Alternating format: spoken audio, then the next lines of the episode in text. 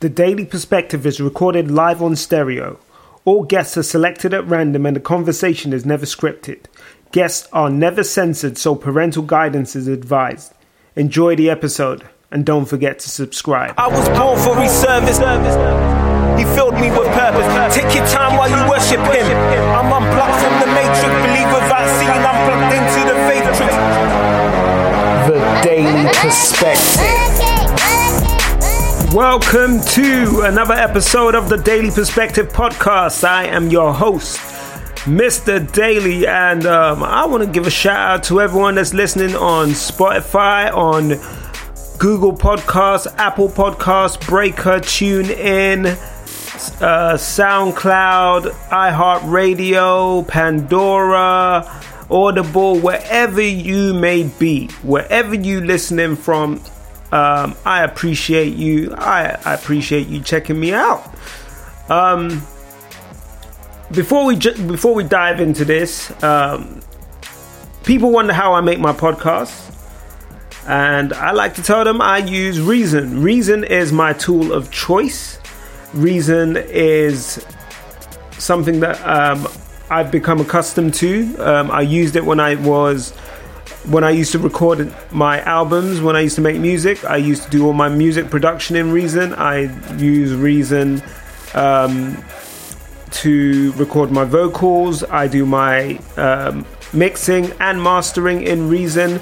Reason has a ton of software, um, software filters, um, racks, rack devices, um, compression, all of these things that you will need. And then you can you can get software versions of your favorite physical hardware in reason then to top it off you can use most of the most common cubase vsts in reason and um, for me it it became the platform of choice. So if you like how i sound and if you're interested in using reason uh, there will be a link in the show notes for you to go and grab yourself a copy. And um, yeah, check it out. Reason is a very good tool to use, and I think you will n- you will not be disappointed. And at the moment, um, for well, well, I know May is running out, but there. It's May Madness month. Uh, there's 30% off a Reason Reason Plus subscription. Um, so use the link in the description and you can sign up for Reason Plus, which is their cloud based solution, and you can um, basically do what I do with the vocals. Um, yeah. And get 30% off while doing it. I mean, it's a no-brainer. Anyway, anyway, anyway, let's keep it moving. Let's keep let's get into this. So this week I was talking to um, one of my favorite people to talk to on stereo. I was talking to Sayuri the Queen, aka Wonder Woman. Um, you will remember her from the episode "Couples Need to Be Besties," and um, we we had planned to do this episode a couple of weeks ago, and then something came up for Sayuri. Then last week I got hit with the whole COVID vaccine aftershock. I didn't even want to talk about that. Um, but yeah, it didn't happen. But this week it happened. We made it happen, and man, was it worth the wait. This was a good conversation. We really, really dived into these um, gender roles. So th- basically, that's what we're talking about. We are talking about gender roles in relationships. Sayuri and I got into that conversation. We really dug in. Um, we, we we even got personal, you know, asking asking each other some questions about our own personal experiences.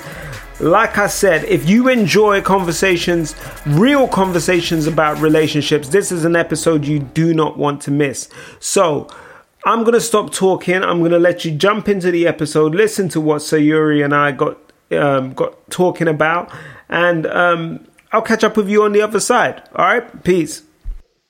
Hey, Oh, how yeah, you doing? Great afternoon. All is well. How are you? I'm good. I'm good. It's been a while. Um, I apologize for last week. That COVID vaccine was not the one. I've heard that with some people, so I mean, no, I definitely understand that.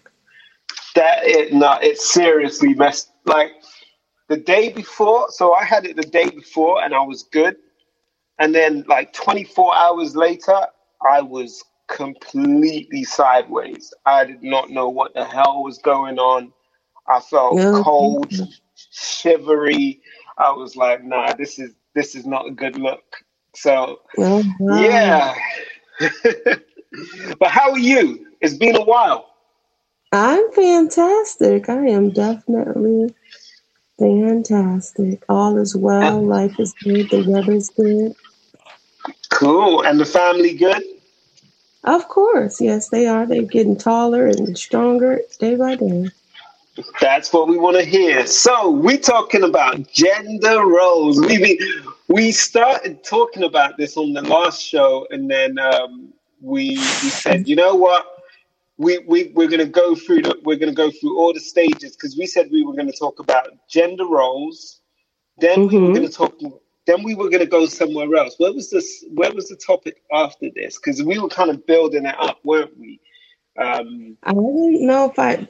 I don't know if I wrote it down somewhere. It depends on where I was when we were talking. okay, okay, I'll, I'll try and remember, but I definitely know gender roles was was where we said we would start. Um, so if we if we if we just dive into it, so um, for all our listeners, um, I'm I'm DY Daily. I am Mr. Daily, your host, the host of the Daily Perspective podcast. My co-host today, Miss Sayuri Queen, aka Wonder Woman. Um, and we are talking about gender roles in relationships. So get involved. We appreciate you guys tuning in. We appreciate your comments. We appreciate everything that you throw into the conversation. Do not be shy. Get involved with us because we want to hear from you. So if let me let me open the floor to you and ask um, do you think that today we men and women occupy gender roles or do you think that has gone away because i definitely know that there that traditionally rightly or wrongly there are gender roles I do, in a way, but not as prevalent as it used to be. Um, but then, I, before we dive into gender roles, I think we should Mhm. explain or share our understanding of what we believe gender roles really are, okay yeah that's cool that's cool let's do that because everyone's perception of it may be different. So, you Uh, know, what- it's more, what do So- you believe gender roles are? Right, because I was thinking that I, I was thinking right after I asked you that I was gonna say, you know, what is what are your views on gender roles? Do you think that traditional gender? Do you think that gender roles should exist? Are there things that you expect the man to do in a relationship and the woman to do, or are you just go with the flow and people work work off each other? So, what's your definition? Well, my definition, I don't, well, see, my, my definition of what gender roles would be would say that, okay, a man is supposed to do, not saying that this is what I believe, I'm just basing my decision on what gender roles, my definition of it is. Things Yeah. that men should do that maybe more women don't do. Like men should lift heavier things because their body structure is set up maybe to sustain that weight without necessarily hurting themselves. More so, Yeah. women should have the ability to do more of the cooking because there's more than just the spices, it's the love and the passion that's put into the food that's going to nourish the body. Things like that Mm. when I gender roles. However, Oh. unless you are going to take a life and keep your child at home, male or female, until they're married out, preparing your child for life or preparing someone else for life has to be grounded. which means they have to be able to take out the trash. They have to be able to cook and clean. They have to be able to take care of their home, yard, pay bills, and all that, be it whether they're a male or a female. So that's where I feel like I can say what I believe gender roles are, but you know, when we get more into how does it play into a relationship, everyone has to know how to do everything, whether you choose to do it or make it mandated that, oh, well, you're the only one that's going to cut the yard. But why? Why can't a woman cut the yard? But a woman could do the gardening. She could plant like a, a nice little garden and grow vegetables and she can nurture that. But for some reason, she can't cut the whole yard and around the tree and trim the edges and stuff. Why? Mm.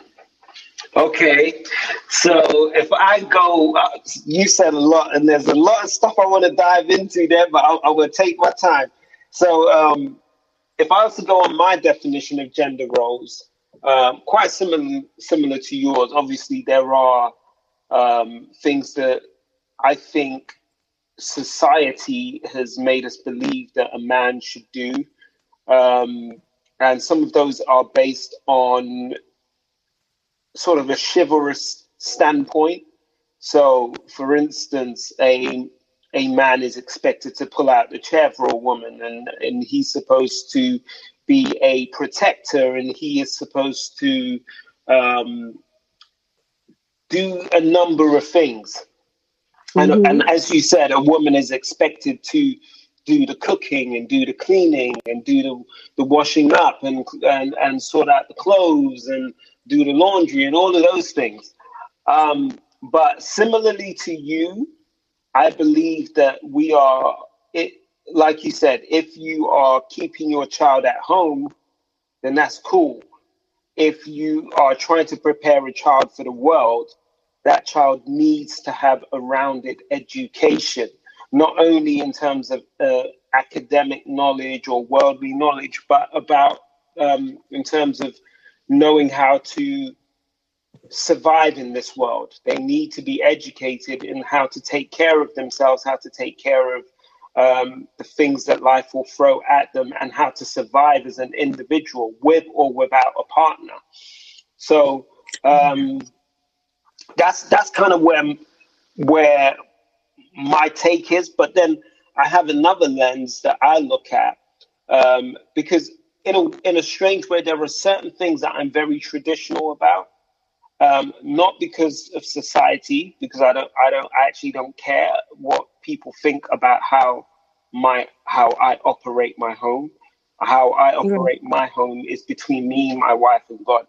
And um, but I look at it from a biblical standpoint um, as to what my role as a man is supposed to be. And I will start that off by saying that before God gave Adam a wife, God gave Adam work. And this is my big this is probably one of my biggest issues in society today that mm. a lot of a lot of men want the pussy but don't want the work. Mm, interesting. That is true. I'm, I'm, I'm, I'm keeping it real. I'm keeping it a hundred percent here that a lot of men are quick to chase women around the, around everywhere. They they're running women down because they want to they want to try and bag as many women. They're trying to up their body their body count. Then they're telling these girls that they want relationships, but they they're not handling their business. They can't provide they can't provide for the woman they can't sustain her needs. And I'm not talking about physically, I'm talking about being able to t- take care of the things that she needs. At the end of the day, if this woman is submitting to you, there is going to be a point in her life where she will be with child. Therefore, depending on how her pregnancy is, there is a there is a nine month period where she may not be able to work. Then the child is birthed, and then there is a period of time she has to nurture this child. So now we're looking at 18 months to two years. So yeah. there is a period where you should be able to look after her, the home, and the children. and not even break a sweat. But you can't even take care of yourself at the moment. So right. Until men figure out that element before you before you go looking for a partner, before you go looking to take a woman into your home, before you tell her to submit to you, you need to show her that you have done your part and you you have you have secured work. You can take care of her. You can provide for her. You can do the things that a man is supposed to do. And that's that's one bit that I do not compromise on. I'm not saying that you won't go through hardships. I'm not saying you won't go through hard times.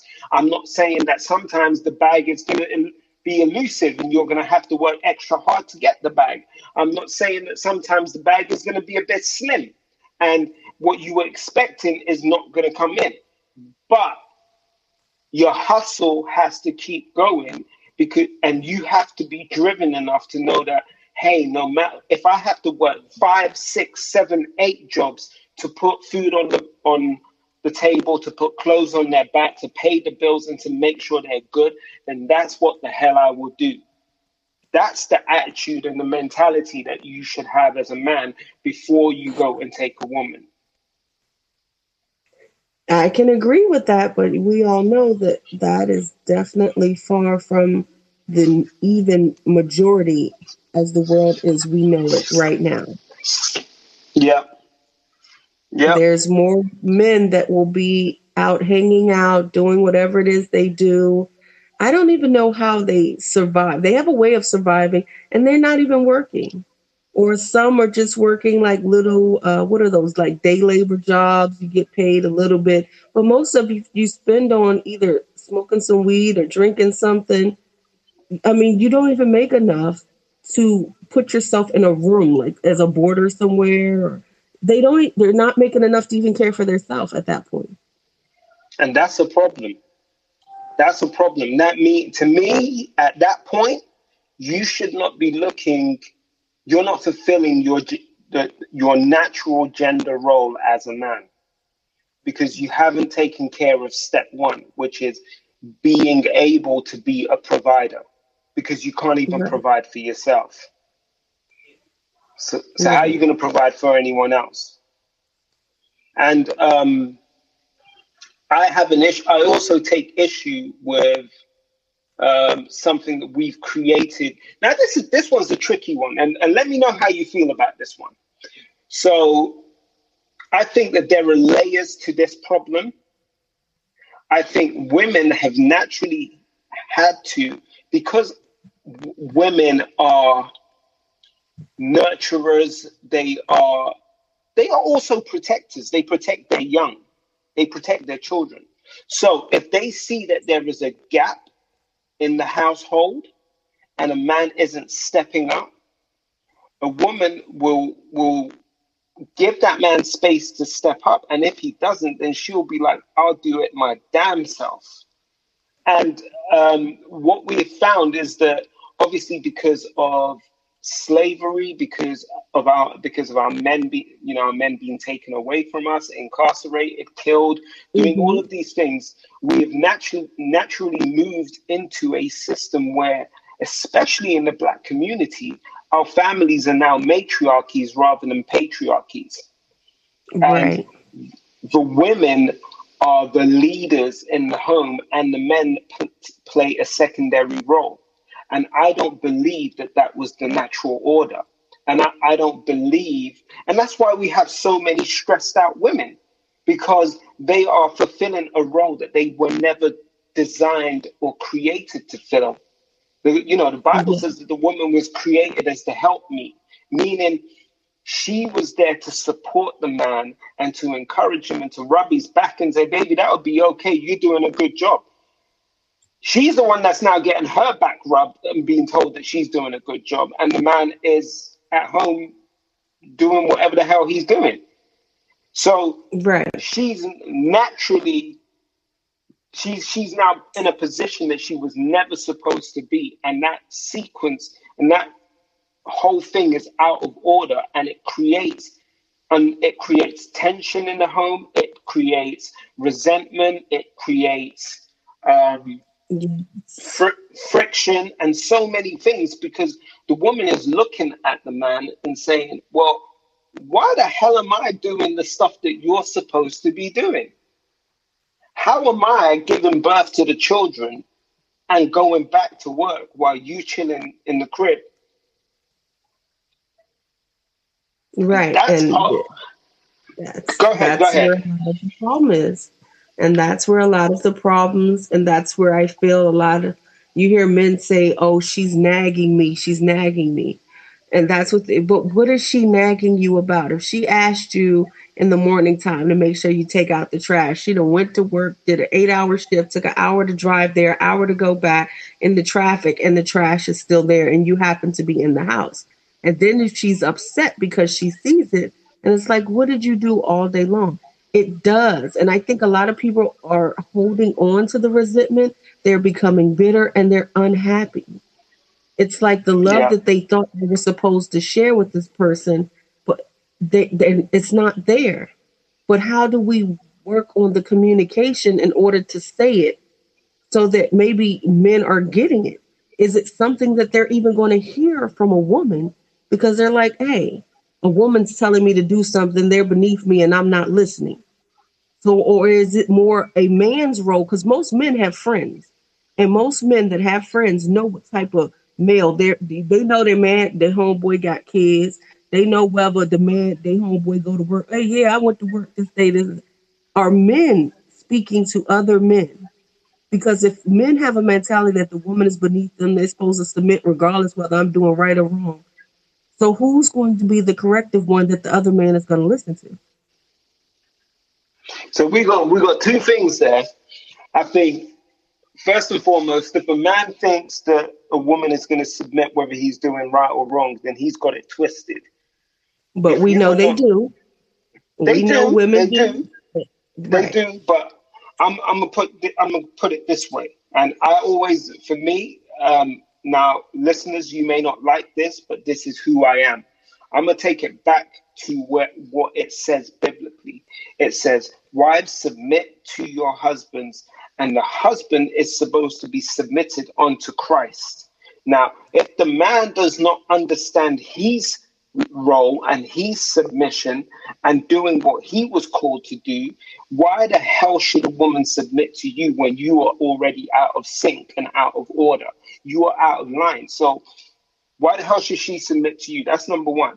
Number two, if you, they say birds of a feather flock together.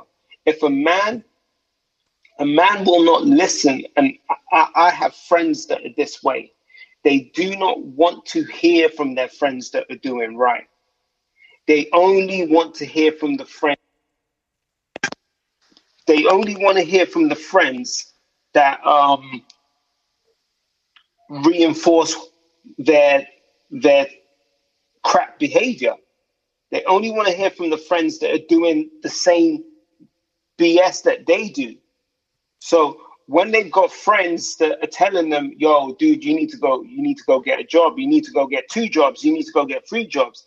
And then they got their homeboy in the corner that's saying, ah, nah, forget that, dude. Just lay up on the couch, play some play PlayStation. She'll take care of the bills. She'll see that something, something. She'll put food in the fridge.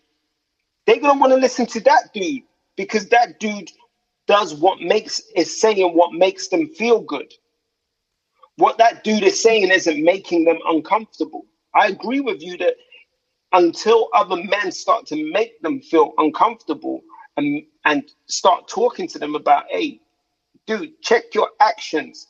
That's not how you're supposed to move. That's not how you're supposed to be. How the hell is your queen taking care of the kingdom? And you, you know, pe- people want to use these words like queen, king, um, prince, princess, kingdom. The first part of that word, kingdom, that is ruled over is king. Therefore, it is the king's responsibility to look after the kingdom. Simple. But people don't want to hear it. Yeah. But men need to men need to step men really need to step up and hold other men accountable. Because that is where this all starts. Um, let's get into some of these comments and then and then we'll jump back in. Okay. Um, I'm, I'm, I'm gonna tell y'all this. This is Top Flight of Capricorn. You feel me?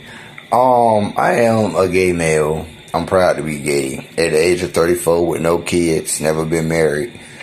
I am a Capricorn. My birthday is January 15th, but you know what I'm saying?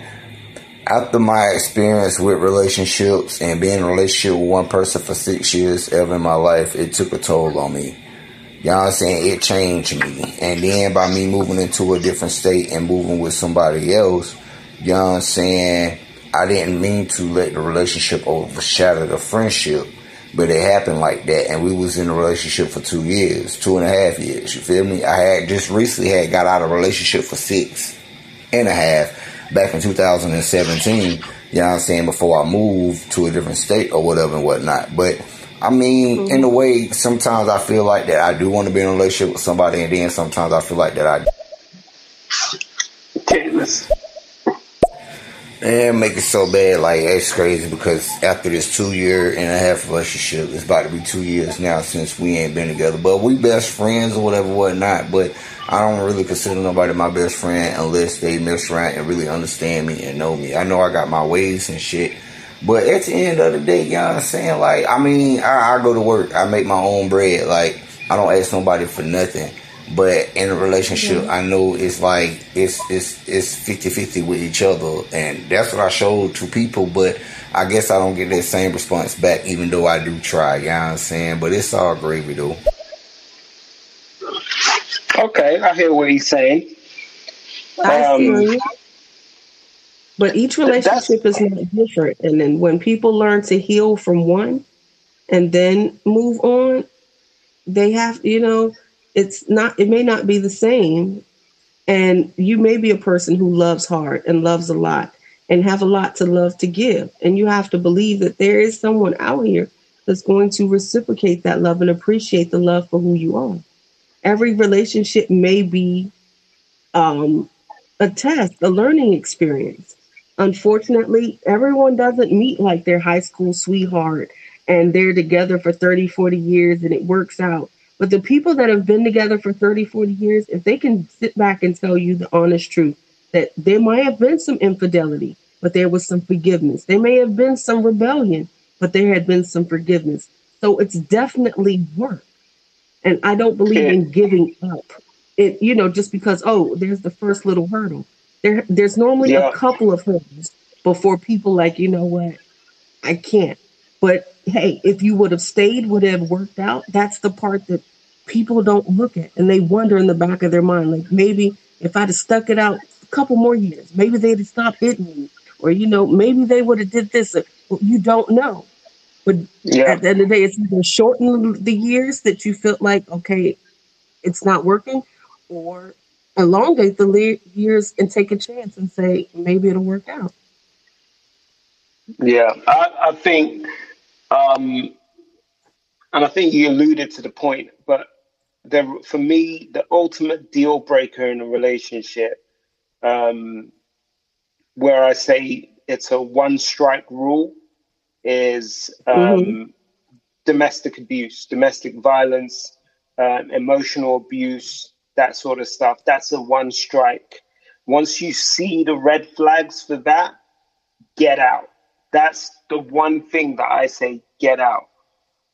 Now, but when it comes to, to, other disagree. things, really, some people I, have, I've known some people that have been in that relation in relationships and they were abused in the beginning, and you have to think, why is the person abusing you? Why does the person that says that they love you and care about you hurting you physically, black in your eye, whatever?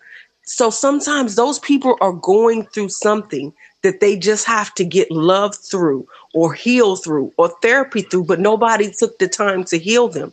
So if the person that was being abused could love them enough to see that you just need some help and that person is willing to get it, they could be the greatest love for you.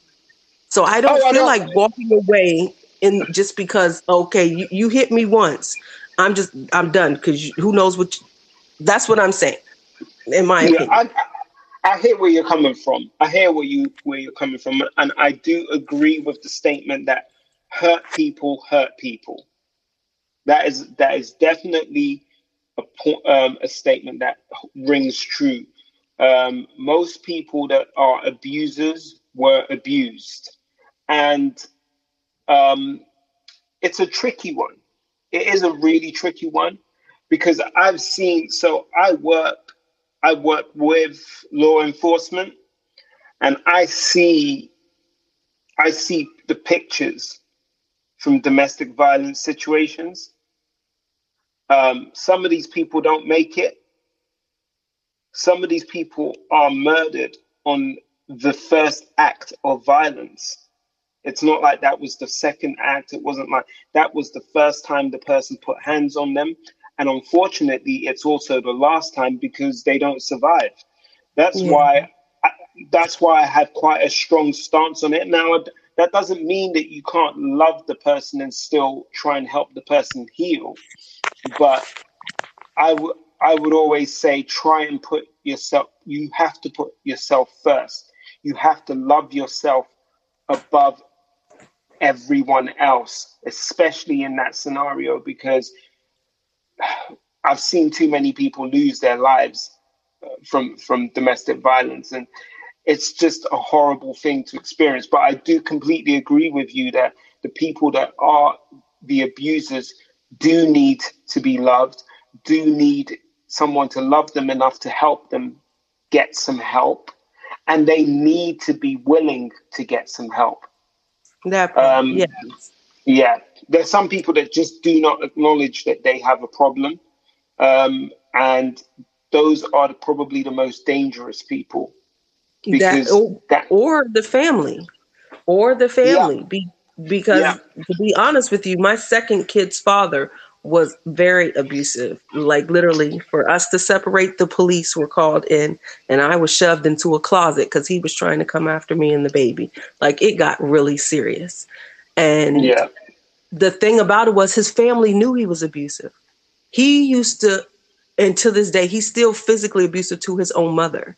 But no one said when I was dating him, like, you know, maybe you should be careful, or, you know, there was no warning to me as a woman. yeah, yeah. That's And I, that's you know, the, I was like, wow, no, someone should have told me, you know? Yeah, for real, for real, for real. I, I, so I'm I'm of the mind that look, if someone, if you, if you have an abusive family member, and you know that they're putting hands on on on women as the men in the family, you should put your damn hands on them. You need to show them that hey, you get your ass whooped for this because that's not that's not what we do. I'm sorry. I, I, I has, and unfortunately, I, I hear so many young people. Um, because, like, look, I'm 41 years old, so I've been, I've done my thing. I've, I've, I now hear young people, 20 years old, 19, around that sort of age, talking about how they will, they will smack a woman down. How the hell is that okay? Is this what we are teaching the next generation? Is this what we are, are letting them believe is acceptable? And that's why we have a p- position where uh, we're in a position where we have all these conversations talking about um, uh, men and women and why black men and black women don't get along because we've allowed such toxic attitudes to fester in our young men and we never deal with it. Right. Um, and, and I'm not, again, I'm not blaming that. This is a difficult one because there are so many different factors that, that cause this um, sort Right. of behavior. No, definitely. It's not, I don't But- blame a person at all because other Yeah. people see it. Someone raised Yeah. the child, someone allowed it to happen, someone didn't try to help the person. You know, Yeah. it, I don't believe it's just a blink of an eye over the night type thing. Yeah, and that that plays a massive part, and it, it, it does. Um, so people don't feel we've gone off topic because this is this really does play a part in that gender role. Because at the end of the day, as um, as a man, a woman submitting to you doesn't mean that you have the right to to smack her around and to beat her and to put your hands on her. You know, when she's submitted onto you, she is putting her all into you. She's putting her trust into you. She is giving you everything that she is. So therefore, you should protect her. You should cradle that. You should want to keep her safe, not bring harm to her. So that's, you know, men that are abusive, you don't understand your role as a man. Your role as a man is not to make her afraid of you.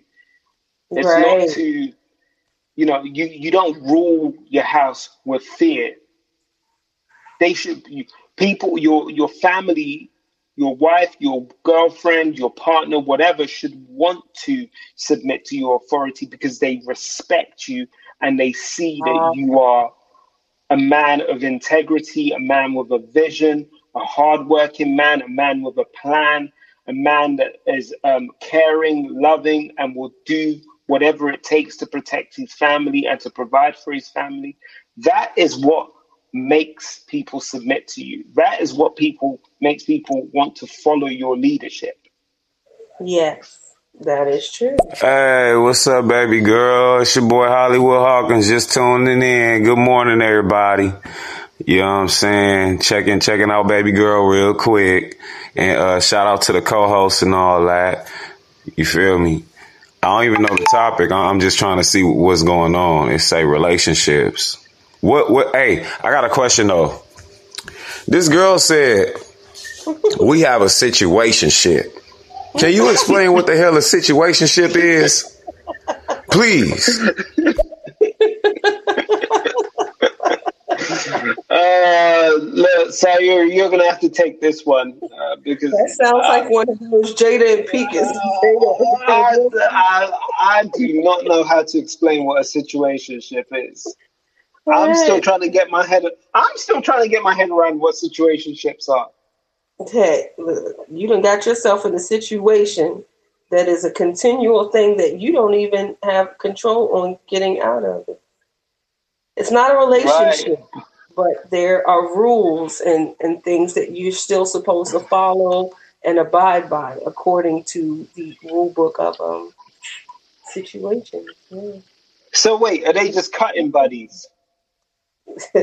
Well, sometimes it may not always be an intimacy thing, and I'm hoping it's not because um, a lot of people, everything shouldn't be about intimacy, especially because I don't think people really. well, that's a whole nother topic.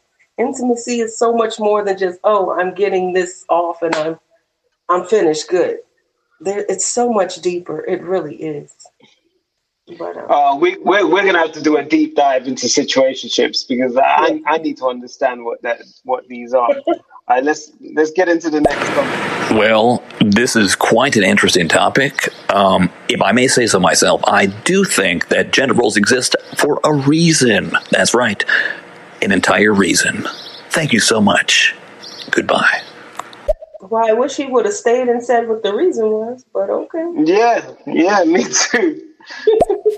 Hey, hey, hey, y'all. It's Envious DAB, better known as Mrs. Woods. Hey, Sayuri Queen. Hey. Oh, my goodness. I just remembered your name, and I'm so sorry, host. Uh, is it Dylan? Dylan? Can you pronounce that for me? Let me know how you say that. So, gender roles in relationships. I, I'm liking this. I'm to sit back in the parking lot and listen to uh, what y'all saying. It sounds like this is to be a good show. Hey, Mrs. Wood, you can just call me Mr. Daly. Um, and yeah, this is to be a good show. Um, Sayuri Queen and I, we we love talking about these things because this is real life. This is real life. A lot a lot of men, a lot of men don't really, they don't really know what they're doing. They if, I, don't. if, if I'm being honest, a lot of men don't know what they're doing. Um, I could probably say maybe so, a lot, maybe there are a number of women out there also that don't know what they're doing. But this is why we have these conversations because we're not born knowing how to how to have a relationship. We have to learn, and we have to be willing to put in the work that's re- that's required to make a relationship work. on both ends. That's us men and women. It's not just a man thing. That's why I believe he chose a woman to co-host this with him because we don't want Yep. women to feel like they're being attacked, and uh, the- there's not two women because we don't want men to feel like they're being attacked. It's a Right. both thing. Some women have to learn the words that they say can hurt a man. You know, they can it can hurt him to his core. It can make him feel inferior, or you know, certain things. And no, we don't have to talk to them like little teeny kids or with kids gloves. But you know, as a woman, we just may have to choose our words differently, like we do with our friends, like we do with our parents. We may have a conversation with our parents the same, different than we would have with our friends because of our vernacular. So when it comes to someone that you love and that you are supposed to be supportive of and encouraging of, the words we choose are powerful. Oh, you you just said you just said some real good stuff there because I don't think many women really appreciate how um, how much of an impact the words that they say to a man have. Um, men, I think women don't realize that men have sensitive egos. That Now they they're gonna they're gonna be a lot of men out here that's gonna be they're gonna disagree with me. A lot of men who are out here are gonna be calling me a simp. But that's that's all good. Call me what you want to call me. Now, at the end of the day, when I was so when I was in my teens, when I was um, when I was growing up, I looked at my parents' relationship. I looked at my parents' marriage, and I looked at the good parts and I looked at the bad parts, and I created in my head the vision of what I wanted my marriage to look like. Now, I had a very romanticized vision of what marriage was going to look like. It was the white picket fence, it was all of that stuff. And then I got and then I got married, and then the reality hit me that there was work to be done. There was so much work to be done. I thought, and I'm gonna keep. I always keep it hundred percent with people. I keep it real. So, day one, as a man, I got married thinking, right, we're gonna hit the bedroom. I'm gonna, I'm gonna knock her socks off. She can be, she can be all laid out. I'm gonna put her ass to sleep, and and it it did not go anything like what I thought it was gonna go, and it left me feeling very vulnerable because I was like, oh shit, I'm a I'm a one minute man or something, and I, I was feeling like I was inadequate. Now, a lot of men will not want to admit that. That's cool. Don't admit your don't don't speak. Your reality doesn't have to be my reality, or my reality doesn't have to be your reality. But in my reality, I thought I was going to be a pipe laying fool, and I wasn't. I didn't know. I didn't know how to please her physically because I was new to it. That I part. didn't know her. I didn't know her body. I didn't know what worked, what didn't work. I didn't know what she liked, what she didn't like. So Mhm. I had to learn. I had to spend time and I had to get out of my feelings. I had to put my pride aside. I bought books. I bought books on on um, human anatomy. I bought books on romance and dating. I bought books on um, intimacy, anything that I could feed my mind with to teach me how to, because men don't appreciate that for a woman, it's not the physical that sex is Mm, 90% say that mental for women.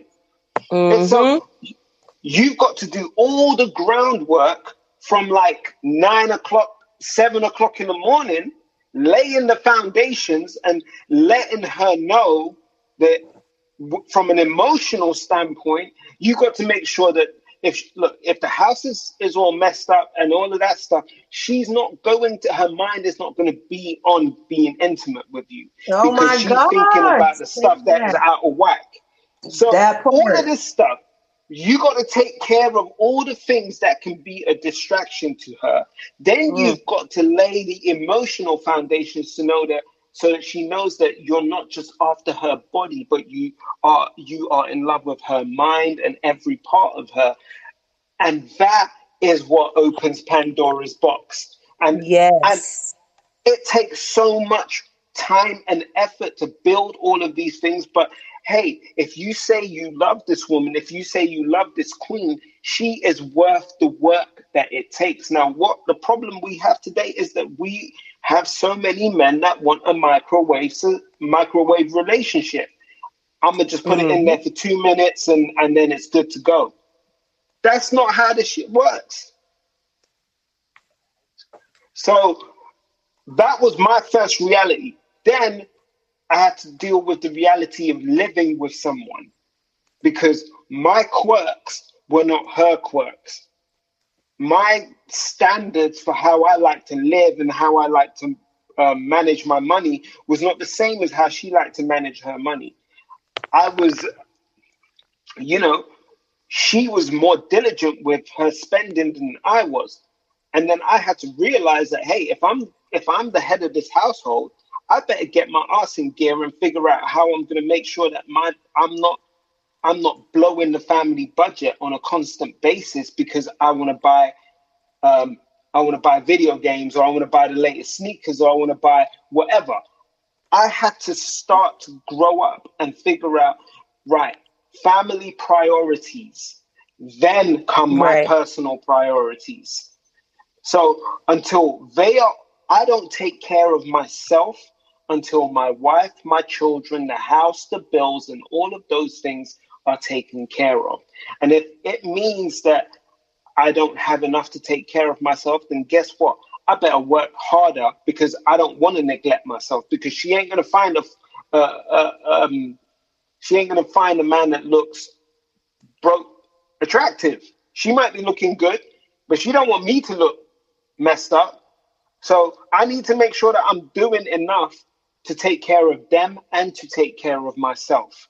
And it's not that hard. We just have to shift our priorities. We just have to shift our focus. Guess what? At, as soon as my as soon as I had my second baby at 29, there were no more. I, I'll probably say even before that, but definitely at 29, there were no more video games. There was no time for video games. No time whatsoever because the priorities had changed. I had kids that were going to school. I had school fees to pay.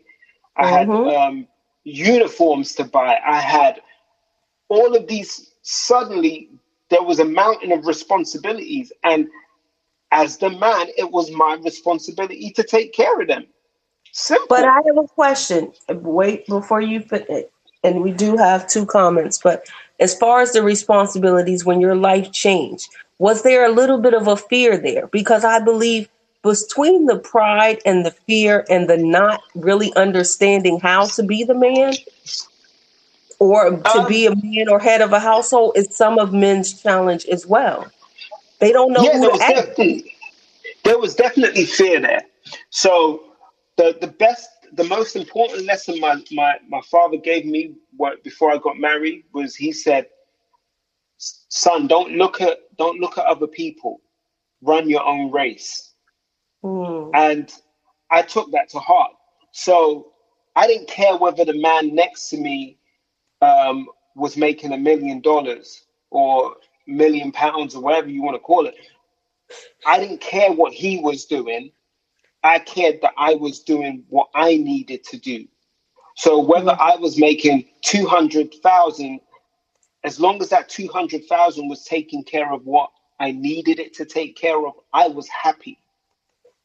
And yes, if you surround yourself with the wrong people, your ego comes in because you start to look at the people around you and you start to think, well, why the hell is he doing that? And I and I, I'm I'm a man. I, I'm I'm a smart man. But how come I'm not? How come I'm not in that position? You don't know what his circumstances were and what put him in that position. You don't know whether it was generational wealth. You don't know whether you don't know how he got to that position. You don't know whether Right. he's it was fraternity relationships or whatever that that opened certain doors for him. So as long as you have ambition and you have your own dream and you are willing to work hard for your own dream, you can get to wherever you want, but you've got to be willing to run run your own race and live life at your, your own pace. And when the fear kicks in, because once the first time I felt the fear, like I said, was um, right after I got married and and things weren't going how I thought they were going to go according to the to the life that I had made up in my head. The mm-hmm. fear hit me then, but what I did then was put in the work.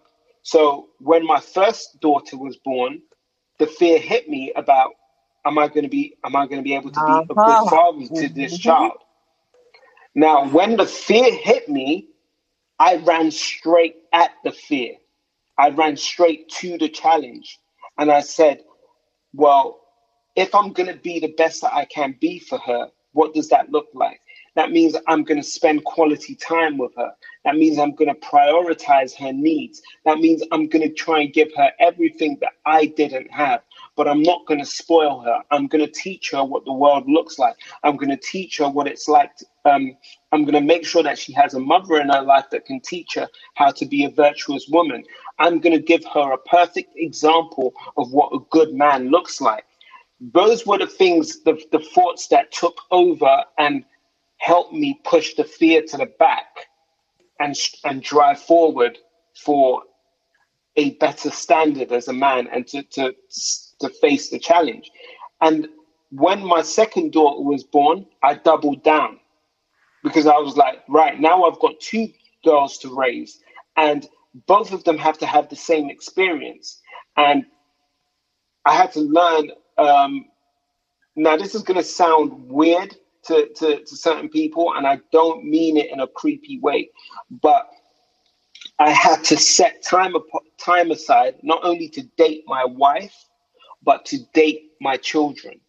And what I mean by that is that, and that was not so. I took them out together, but I made a conscious effort to spend quality time alone with each one of them, so that they mm-hmm. knew that they individually that they were special as well. It wasn't just mm. about, hey, daddy's just going to have both of you together and we're just going to do a group activity. I, I made sure, I made a promise to myself that I would spend quality time with each one of them. And, and even though it's got harder as they got older, it's something I, I still try and do today to make sure that I spend quality time with each child individually. And now I've got three daughters and I have to do that with my youngest as well. So you just you just dive in and you you you just go all in. That's what you can do. Go all in. When the fear comes, go all in. That's just my way of, of, of dealing with it. Right. But I guess some that is true. You can go ahead and check your messages, but that I feel like that's where a lot of people challenge is. They have that fear, they don't know where to go with it. Some people are not ready to take on take it on. You know what I'm saying? You yeah. were ready and prepared because like you said, you had a father that told you. And I know some people like, well, I'm not blaming it on this and I'm not blaming it on but if they didn't have a father to tell them and they didn't have anyone to tell them and they just assume, okay, well, I want this woman to respect me, so she's going to fear me. You know what I'm that's mm. not you know, she may love you for a little while, but she's really unhappy. And when that one person comes and awakens or, or feels that love that she's been longing for because she's not in fear for no more, that's where you've lost her. Yeah, yeah. And, and I would say that to, to guys that say that it's just how's that working out for you? How has it worked out for you in the past? How's it working out for you now? And how do you think it's going to work out in the future? You know, um, I think it was Einstein that said it, but the, the, the definition of stupidity is doing the same thing over and over and expecting different results. Mm-hmm. I don't know who said it, but I know what you're saying. Exactly. Yeah. So why why continue why continue doing that? If it's because if it's never worked, women, unfortunately, that are not strong enough because someone didn't encourage them and tell them that they were beautiful and that they were loved and that they are queens or empresses. You know that they are mighty and and show them that they should be respected. And those are the women, unfortunately, that are preyed upon on the men because they feel like they're weak minded and they can control them. It's not that they love them, it's a power trip. They can it get is. away because they have that power. Yeah, definitely agree with that. Uh, let's see what Mrs. Wood is saying. Girl, you just said a whole mouthful. That is Mm-hmm. so true, so true, so true. You do got to be careful with your words because certain things that you say can be misinterpreted from someone as you're putting them down when you actually are like trying to lift them up. And then when it comes to relationships, you guys have to know each other. You know, I've learned that um in these 12 years of being married, 20 years of being together, that we had to redate each other because every five years or so we change. We got older, so then there's different things that we wanted from each other. And if you're not communicating with each other, how's the other person supposed to know? I don't like that anymore. Or, well, wh- why don't you do this to me? Or why don't you, you know, speak to me differently? Words are very, very po- powerful. You are so right. Mr. D, Mr. D, you said. You said a lot. That is so true, so true. I mean, I work and, you know, unfortunately my husband collects disability and he cannot work. So he is at home.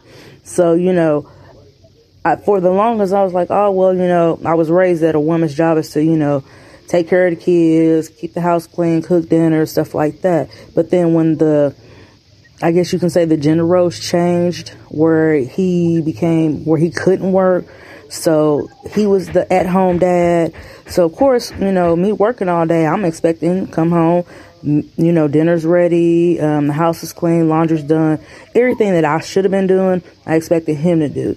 So, you know, yeah, it was just like, damn, what's the whole purpose of you even being here if when I come home I still got to do the same shit all over again? So yeah, some men don't take the time to learn us.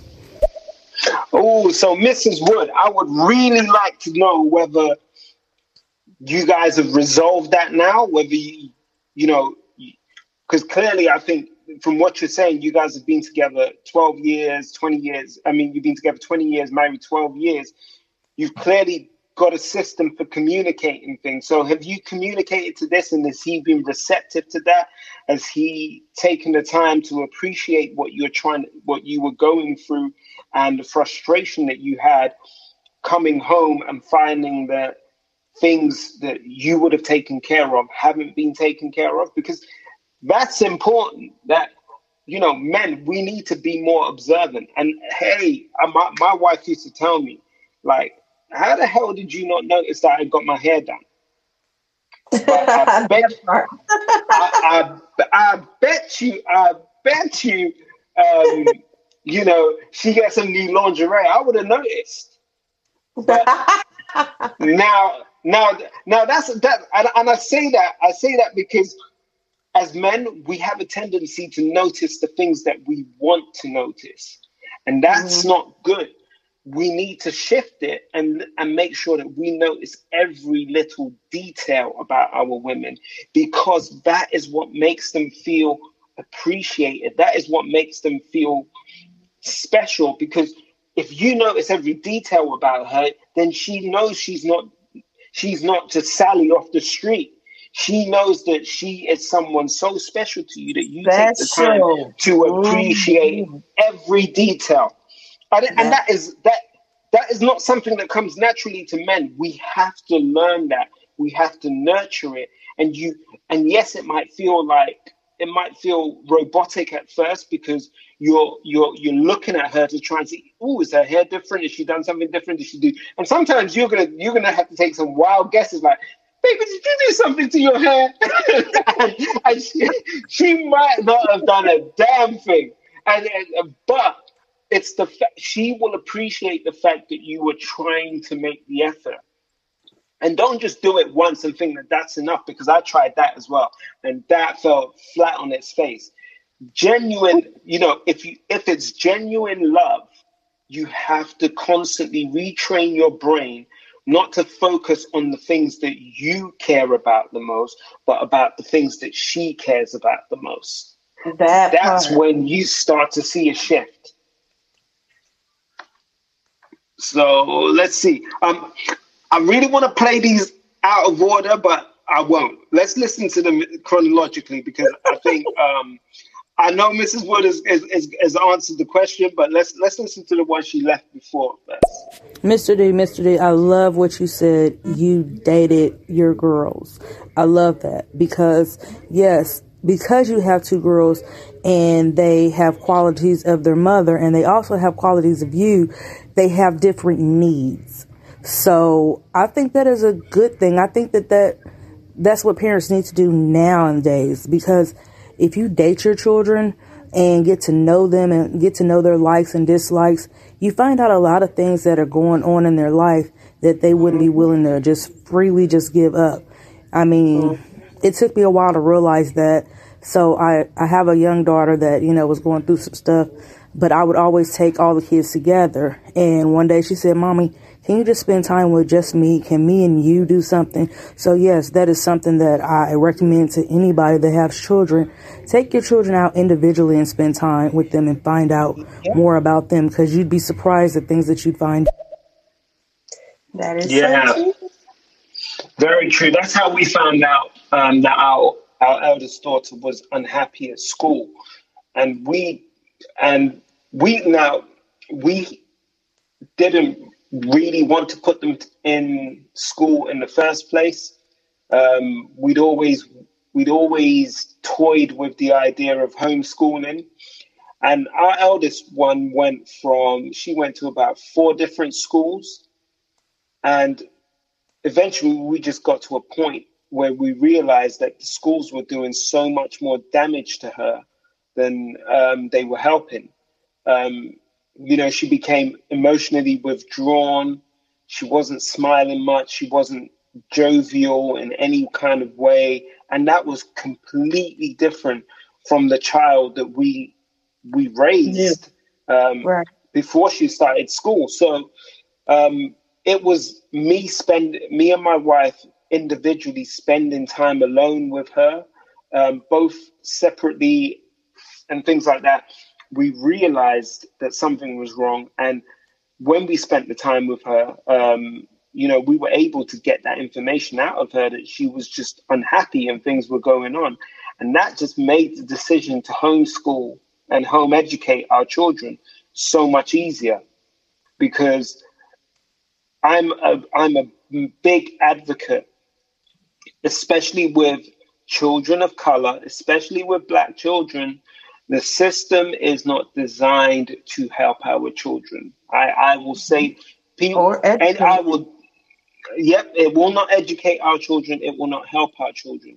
All they want to do is turn our children into workers, not um, whilst they educate their children to be, um, how do I want to put this?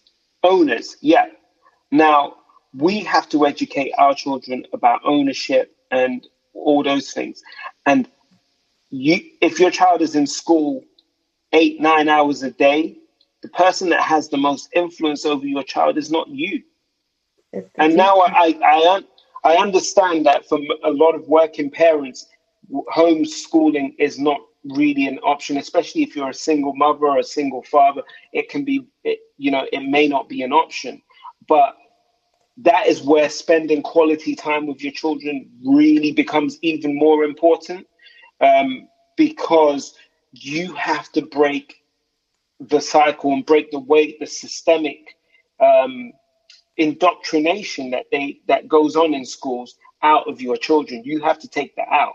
And that's for me that's a, a, a really important thing because we have to educate our young men on how to be men um, the challenges they will face as black men, um, the role that they need to, to play, they um, about educate them about becoming business owners, about investing, about money management, teach our women the same similar skill sets about investing, about um, learning how to submit, but not to become how do I put this?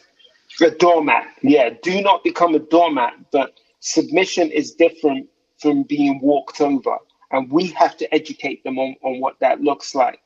So there is so much that we can pour into our children, and it all starts from spending that quality time alone with them and and learning about them individually.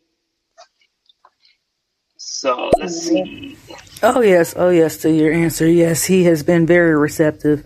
It took a lot of um, us having some un- unhappy times, and one day he just sat me down was like, "Baby, what's going on? Your distance. You know, things aren't." the same as they used to be. So what can I do to make you happier? And I just told him it's like I'm at work all day. I don't mind doing you know, housework, but at least when I come home, have something out for me to cook. Let's pick a day that we together, you know, do laundry that day or clean the house that day. So, I mean, yeah, we, we have came to an agreement where like we have certain days he does the laundry, certain days I do the laundry. We cook together, we clean together, you know, we work on trying to spend time with the kids, but we're still working on that because they're all teenagers and grown now, so they don't want to have time with us at all. Yeah. So my question would be with the gender roles and you thinking about what she just stated and the fact that he was able to be like, baby, you know, what's wrong? I noticed that you're unhappy. For those when they're in relationships that either the male or the female does not take the time out to notice that you're unhappy, or if you verbalize that you're unhappy, but they're not willing to put in the work, would that basically be underlining saying obviously they really don't care? Or could they just care but still have some way of just not not getting it? Not getting one plus one to equal two. Or is that no no. I, I so um subconsciously they don't care. Now they may feel that they do but love has a willingness to change. That flat out Love has a willingness to change. Love does not want to see the other person in pain. right Love does not want to. Love does not like to see. You know, if if I see my wife crying, it makes me want to cry. If I see that someone has made my wife cry, it makes me angry. That love reacts to how the to how the it's the object of one's love um, is treated or how they feel. So if I'm if if I'm doing something and I know what I'm doing is causing you pain, I will want to change. If I cared, I will want to change. So personally, I think when someone refuses to listen to how you are feeling, they don't care. And now that's people may disagree with that. you said that. Coming from a man though honestly because i didn't think men felt that way uh, when it comes to love you know because as like i shared some of my kids fathers were physically abusive.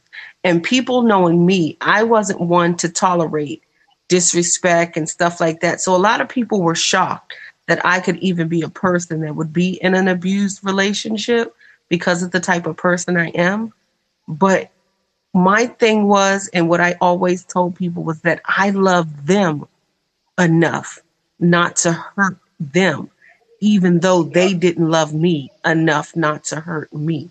And I never thought until you said that that men actually loved like that.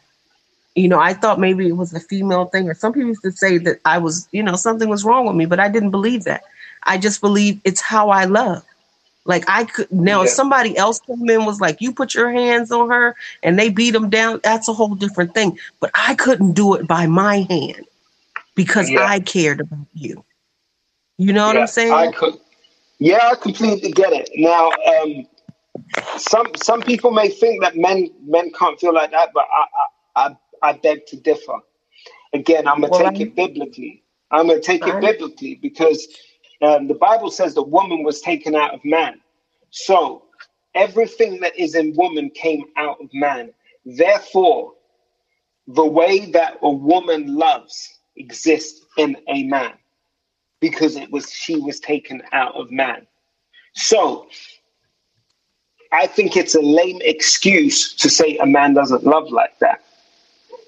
It's more of a well, I don't want to change, so I will hide behind this. I don't want to do I don't want to do what you want because I want to retain the power and the control. Because that's what a lot of people think. They think that by acknowledging how the woman feels, they are relinquishing power in the relationship. And to me, it's the dumbest thing ever. That, that Mhm. it's power, the, the power dynamic. Um, there shouldn't even be a power dynamic in your relationship because if you're if a relationship is founded on love, then It's the foundations of that it's it's yeah it's it's balance it's about understanding each other's position like Right. let me put let me put it this way yes i am i am the head of my house no questions about it i am a provider but i am also a nurturer not only to my wife but to my children so if when my wife was sick with with um, after she had her COVID vaccine, I cooked. Well, I cook anyway. I do I do the majority of the cooking in, in the house anyway. But um, I cooked. I cleaned. Um, I got her whatever she needed. I made sure the kids were taken care of. Um, I worked. I did everything that needed to be done and let her stay in bed. And then when she was feeling better, she let me sleep for as long as I wanted to so that I could recoup. That's love. Right. When one is when one is weak, the stronger one takes more responsibility. And when the other one and when they recover, you you allow the other person to recoup, and then you bring the the balance, you bring the house back into equilibrium. It's just that's just the way it needs to be. But the house can only be in equilibrium if you can sit down and have the conversation vulnerably. If you can be vulnerable in that relationship and say that, hey, these are my strengths, these are my weaknesses. I believe you have strengths to complement my weaknesses, and I have strengths to complement your weaknesses. If we work together, we can become a force to be reckoned with. Right. And that's what a, a lot of men don't appreciate the strengths in their women. They feel threatened by the strengths in their women. Um, I'm not threatened by the fact that my, my my wife can manage money better than I do. I have the potential. I have the I have the brains, the know-how, um, and everything that I need to make money. But I also know I have because of how much I like to spoil my family, I have a tendency to spend more than I should. Therefore, she keeps me in check and says, Hey, we don't need that car. The car that we've got is good. We don't need all these gifts. And like, so I had this thing every anniversary, I would go out and I would buy her, um, you know, I'd either go and buy a Mulberry bag um, or like a Coach bag or whatever. And she was like, dude, I don't need all of this. I don't need these things. Just let's just have a let's just let's just have a meal. Let's just have dinner with the kids and celebrate another year together and keep it moving. You don't have to keep buying me all these gifts. But I, you know, for me, it was like, hey, I was lavishing her with gifts of affection. Mhm. She saw it as she saw it as you're spending money that we don't need to spend. We could do other things with this. We could invest this money. So I had to learn how to dial back the unnecessary spending. Um, and she's the one that keeps me in check. I'm not ashamed to say it. She will she will ask me, Do you really need to buy that? Do we really need that? Think about it. Do we really want to spend that right now? And right. That's that's her strength. My strength is to make money. I, I'm good at making money. Yeah, I just I don't have a problem doing it. So her strength complements my weakness, and my weakness complements her strength. And that's where the equi- equilibrium is. Makes sense. Uh, let's see what. What's good? What's good, y'all? What's the vibes, man? Hope y'all having a good show and all that. I'ma rock with y'all for a second. That's facts. Let me take a sip real quick for the culture. That's facts. Yo, yeah, rock with us. We we appreciate your presence in the room. So yeah, um, for me, I think focus on trying to get equilibrium. Focus on learning each other. Focus on understanding each other, being gracious towards each other, um, and most importantly, vulnerability. Because once you get that level of vulnerability in a relationship, um, and I'm not talking about you know just surface level stuff. Be be truly deep with your vulnerability. Let her know your fears, and let him know your fears. Let him know your deepest, darkest secrets. Let her know your deepest, darkest secrets. Trusting that they would never use that to harm you. Now, that level of vulnerability takes you to a new level of intimacy. And once you Mhm. break that barrier and you get into that level of intimacy, and I'm not talking about physical intimacy here, I'm talking about spiritual and emotional intimacy. Um, one of the one of the things that now I don't it depends whatever you believe in. Now, if you if you're a Christian, cool, pray together. If you're a Muslim, pray together. If you are um, into your new age thing, whatever you do, do it together. What I'm saying is spend some time spiritually connected because mm-hmm. that is important. As a as a husband, learn to have the authority to put your hands, lay your hands on your woman and pray for her. Learn to have the authority to put your hands on your children and pray for them and decree blessings over their lives and speak words of affirmation over every individual in your family. That is your responsibility as a man. Show them the that you yeah, show them show them that you not only care about their physical well-being, but their emotional, spiritual well-being as well. Feed them the right foods. If you are out here feeding your children um, ready meals and, and McDonald's every day, then stop. I don't know how else to say it because that's again, that's damaging. If if you if you don't, you know, this is so this is another thing. If you're a dude that has children and you don't know how to cook, one of the sexiest things you can do for your wife is learn Say how it. to cook for your children. Say that. Go on go and figure out how to teach teach yourself how to cook and cook for your children. She don't even care about you cooking for her. She she women find it so attractive when they see what you do for, for the children. That a lot of men miss that. So it's kind of like re rewire your brain, rethink everything that, that you were you were taught by mainstream media, by the movies, all of those things. Unlearn that stuff and learn and really sit down and speak to your woman and try and understand what makes her tick and what really pushes her buttons and that and I'm talking the good buttons and the bad buttons. So you you press less of the bad buttons and more of the good ones. Oh man, I agree. So so what do you, what do you think um in terms of in terms of women like you said so you said women should check how they speak to their men or do you think there are other mm. areas that women could also potentially kind of level up to and I I don't mean level up is the wrong term but I mean be more No, conscious it's not. It all depends how, on how someone interprets it.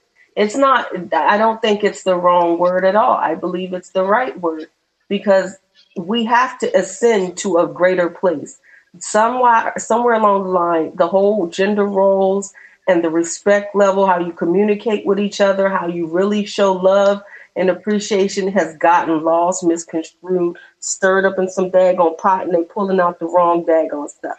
Period. Plain and serious. So yes, there is definitely I've learned over the years that there's a way that you say things to the person that you care about and you love. And it takes it comes from knowing them. Like if they come from maybe even a harder background or their family is not, you know, they may not receive things as well because they're so used to people saying things a certain way. So they block it out. No matter how loving and caring you're trying to say it, you may have to figure out how to say it to the person that you're trying to reach if you really care about them being a better person. And so, and so you work at it. You work on how you say it. You work on the approach that you do it. You know, but then I guess it kind of makes me think when people say, "Well, are you trying to change a person? You met me. This is how I was. You accepted me. So, you know, how can you? My question would be, how can you go about trying to adjust things to help make a person better, but they feel like you're trying to change me. This is not how I am because they don't see it for better, of course, until they walk in it. It's more like you trying to control me. You're a woman. You supposed to listen to me, and I, you know, it becomes a power trip. So yeah, we can try to Yeah. speak to them in a certain way and try to word our vocabulary a certain way, and definitely command or ask for that same respect. Like, don't speak to me as one of your home girls or one of the girls on the street or even your coworker. I am your your girlfriend or boyfriend at the time. I am the one that you know you say that you care about. So speak with me in a tone of a way that someone that respects and cares about a person, even in anger. If you need to walk away and count to one, two, three, four, five, six, whatever you got to do, come back and let's talk like civilized individuals. We don't need to raise our voices to higher octaves or any of that. How is that Right. getting anything accomplished? And then say something, say your statement, take a pause, and let the other person answer. There's a lot of arguments that go back and forth when it comes to family members and people in love that you're not even hearing the other person. And you could, your emotions could have taken you into a whole realm and made the whole scenario seem like a whole nother story that didn't really transpire because you're still stuck in your emotions. So maybe the conversation may not need to be held for a couple days. But one Mm. is how we speak to each other. Two, we have to listen.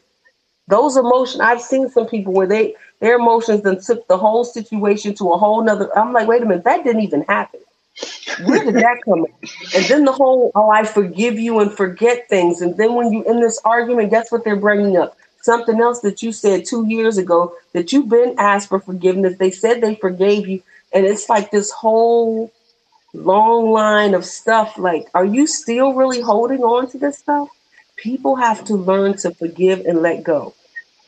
Yeah. You know, I didn't say forget because people are like I am not going to forget. I'm that's fine. Remember it. But if a person has apologized for something, let it go. Why are you bringing it back up every time there's an argument? Why are you bringing it back up? Period. You're supposed Yeah. to just move on. The person has apologized. Let it go. But Yeah. the woman has to feel special. She can't feel like she's your home girl, one of your co-workers. You can't use the same verbiage, the same terminology that you use with your loved one. You can't call people at work, "Hey, baby, how you doing?" Be outside, be like, "Hey, baby, you beautiful," and then go in your house and tell your woman that you love, "Hey, baby, how you doing?" No, that key word Yeah. that you said earlier, she has to feel special. She has to feel unique. She is the one that you chose. She's not everybody else. Yeah, I hear that. I hear that. I mean, um, that that's one thing. Um, again, one uh, in my in my younger years, I was. Uh, my wife told me that I was very flirtatious, and um, I didn't see it.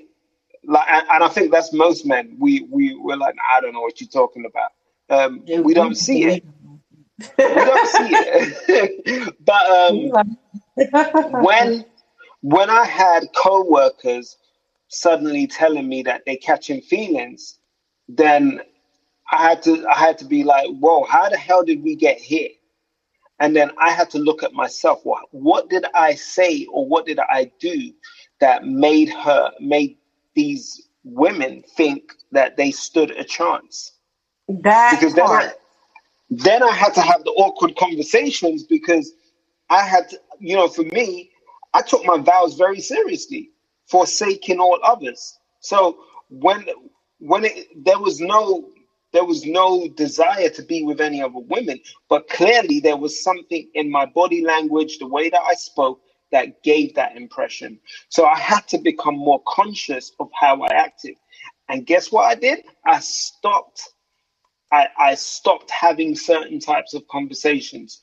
Now, when when female friends or colleagues wanted to talk about um, sexual things, I shut the conversation down because I'm not going to tell you how I get down, and I don't want to know how you get down because I don't know what fantasy you might be playing out in your head, and I don't want to start having images of you in any kind of position in my head.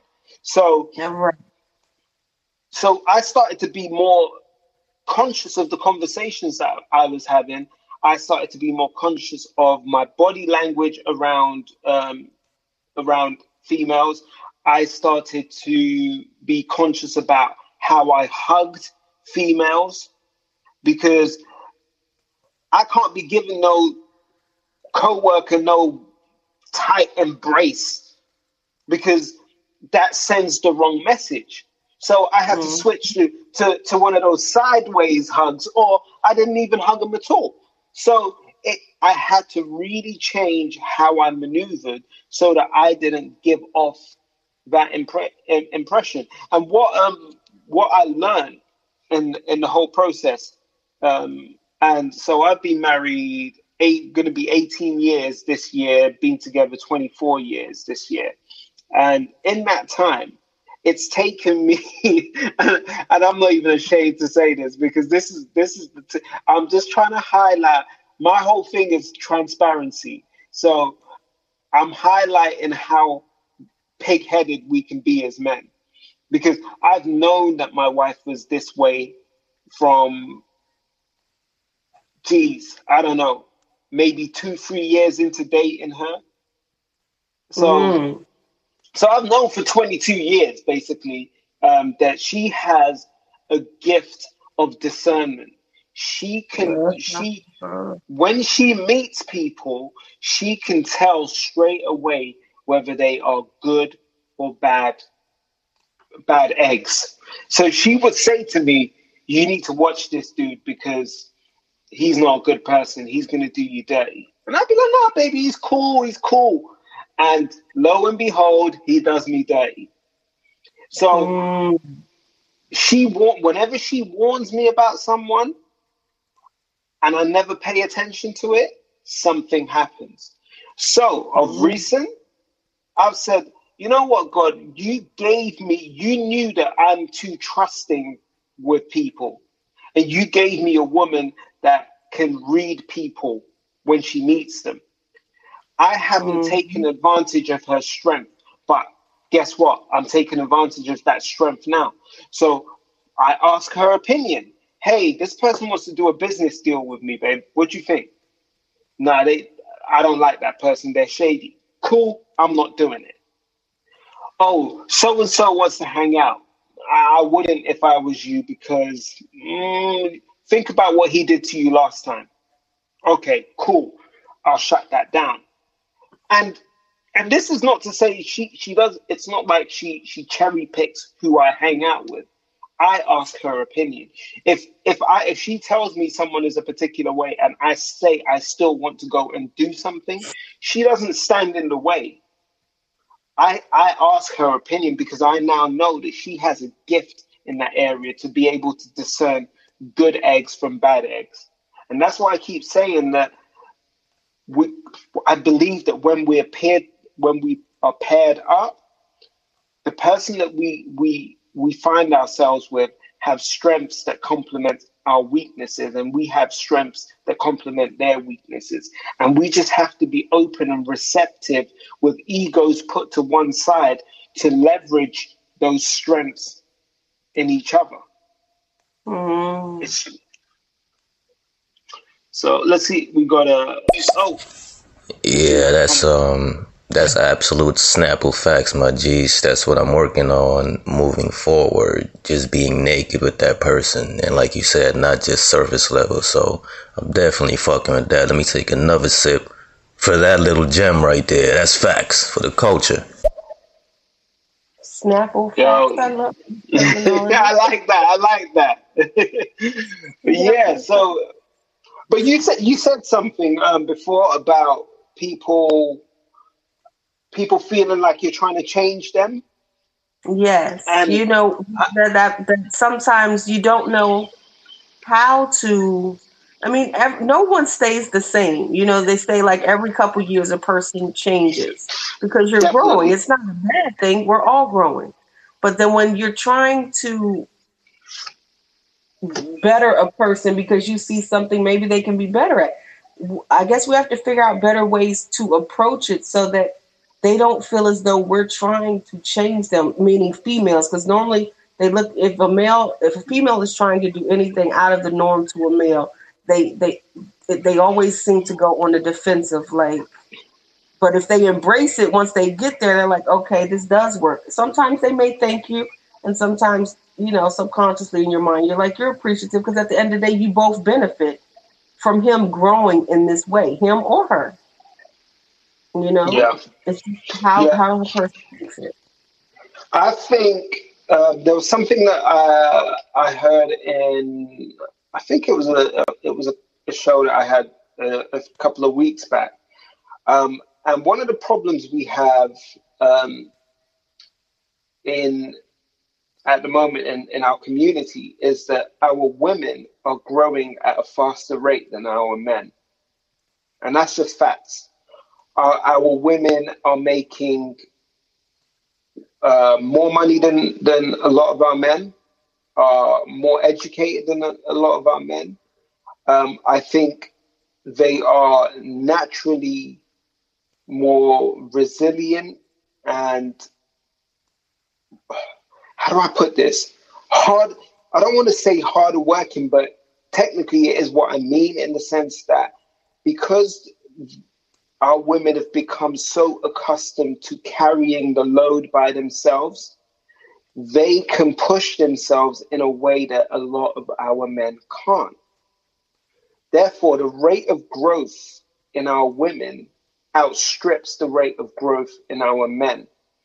And the problem is, unless a couple grow together, so you either grow together in the same direction or you grow apart. That's so true. So it's I think part of the part of the um, part of the lesson that we need to learn in relationships is how to even if one of us may it appears to be growing at a faster rate how do we make sure that the person that may not be growing at the same rate has enough time to catch up so sometimes we may have to be a little bit more accommodating. So, and what I mean by that is this if you have built, if you have worked hard and you have grown and built yourself a business and your partner hasn't reached that level yet, instead of trying to, to expand and go to the next level, how about seeing how you can invest in their dream to pull them up so that they see that not only do you believe in your dream but you believe in their dream. Because sometimes what we te- what tends to happen is that one person supports the dreams of the other and then that person's dream continues to grow and the other person's dream languishes. And they that again that can create a lot um, some resentment and it can also especially for men it can it can create this not only does it create that resentment it creates this attitude of well shit i don't even want to try anymore because she don't she don't believe in my dreams Now, a lot of men can hide behind that. I don't believe you should. I believe that is when those emotions and feelings start to develop, that is the point where conversation needs to be had. And as you said before, Sayuri, it's that's when the woman needs to be receptive to having an honest and a, adult conversation about the situation. Mm-hmm. N- not to be full of pride and say, well, shit, I worked hard and I got myself here and I did this. Notice that your man is being vulnerable with you and wanting to level up and needing your help, or maybe needing you to allow him some grace to level up so that and and what that may mean is that you need to slow down a little bit so that he feels he has the room and the capacity to then catch up. So it's a balance again it's that whole balancing act but it's I, I use the word graciousness because I think that that's an important part of it. Learning to be gracious to each other and to each other's dreams um, will allow us to grow at grow together rather than grow apart. But the center of it all is communication. If we don't have open, honest dialogue in those situations, then we're going to grow apart. Hmm, because right. That's when resentment sets in. Um, oh, we got Pastor John Ellis. Let's see what he's got to say. It's very important, though, um, I think, to consider making room for penis shit, dick, ass, fuck, cock, shit, penis, balls, nuts, dicks, dicks, dicks, dicks, dicks, dicks, dicks, dicks, dicks. Right. Uh, okay. Thanks for that uh, not so helpful contribution. Have a great day. Um, yeah. Yeah. So and, and see again, see this is part of my this is part of my problem with with men today. Um, we're having we're, we're having we're having a, a mature conversation about gender roles in relationships, and you want to come in and act like you're 12 years old. That's the sort of behavior I, I expect from a juvenile. Like, come on, grow up if you if you really don't have anything of value to add, then keep it moving. It's cool. No one's no one's forcing you to contribute to a conversation. Um, but yeah, that's that's that's part of that's part of the problem anyway. Um, you find that a lot of the trolling that we see that a lot of the trolling that I've seen on stereo tends to tends to be immature men. But then you that's, wonder, that's like, how, how are his friends? Like, does he act that way in public? That's another thing when you're saying, okay, are your friends encouraging you? Because some men, like we said, do not hear things when women say it because they feel like, you know, it's a woman saying it. But then yeah. I don't, would they hear it from their male friend or will their male friend don't want to lose their friend or don't want their friend to feel some way about them so they're just going to sit back and not say anything and just allow them to be, but you still call them a friend. But if that was your real friend, you would encourage them to be the best person they could be, whether it's with Let that me- woman, you know, with by themselves as a business owner, you know, as a father. I mean, so I mean, it starts to make me wonder whether you know, are, are y'all really so, friends? If you so sit there me, and allow them to act that way let, let me let me say it like this. Um, I have always encouraged and pushed my friends to be the best version of themselves. And that's come with me being as transparent as I am, as I, as I am and as I can be about my shortcomings, my, um, my flaws, um, lessons that I've learned in relationships and in love and in life, in business, um, my failures in business, my failures in in marriage, in parenting. I'm very honest and transparent about all of these things because I believe we go through experiences to help other people. Now, if my friends choose not to listen, that's on them But one thing that I do say is this. Um, as I grow on my entrepreneurial journey, one of the lessons that I've had to take into account is what um, is the lesson about sunk costs. Now, sunk costs are investments that you've or capital that you've poured into something that will never yield any kind of return. And you, at some point, you have to know when to draw the line and when to just leave that alone and stop trying to, or, you know, stop be stop flogging a dead horse, basically. Right. And um, and that's how I see certain relationships. At some point, you have to realize that you've either outgrown the relationship or you are out, you are no longer in alignment. Now, that's not to say that you are not friends anymore, but Right. you need you need to stop investing your energy trying to change someone that refuses to change. And at that point, you have to put some distance between you and that person because, again, you are guilty by association.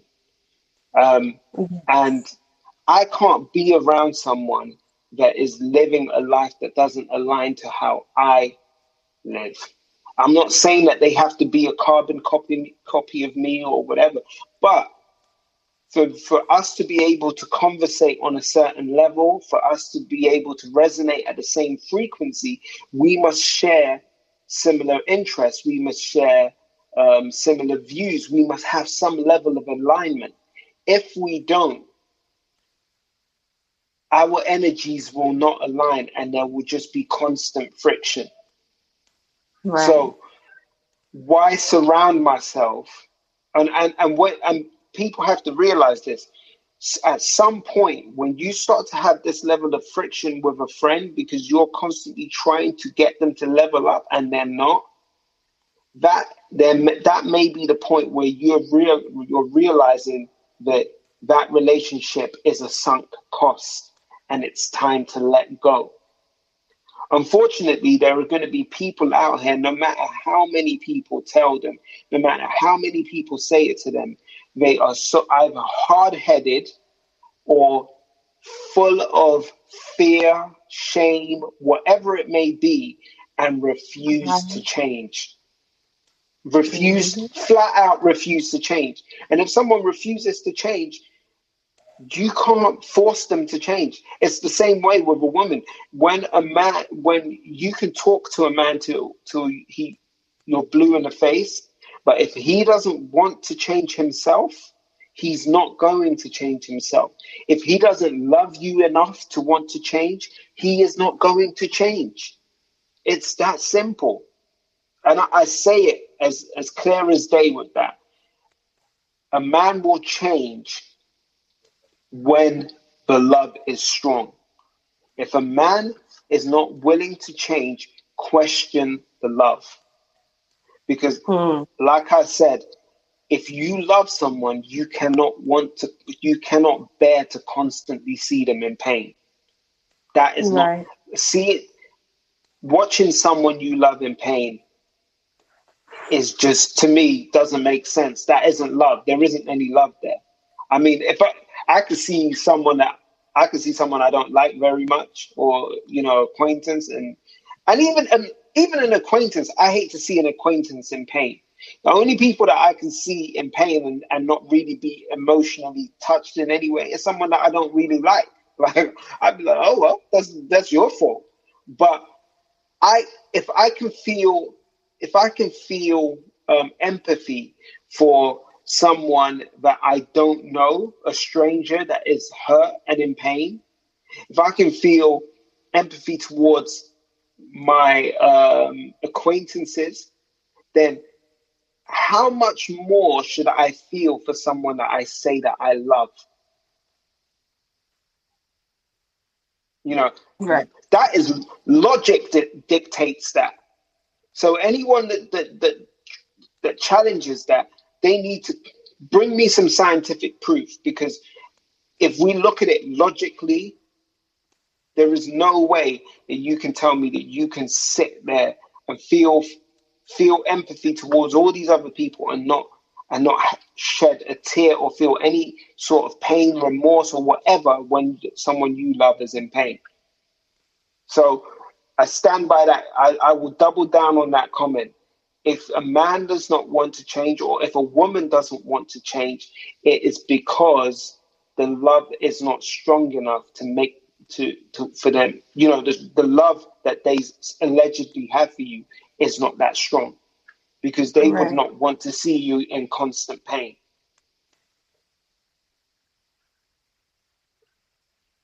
That sounds like true. Yep.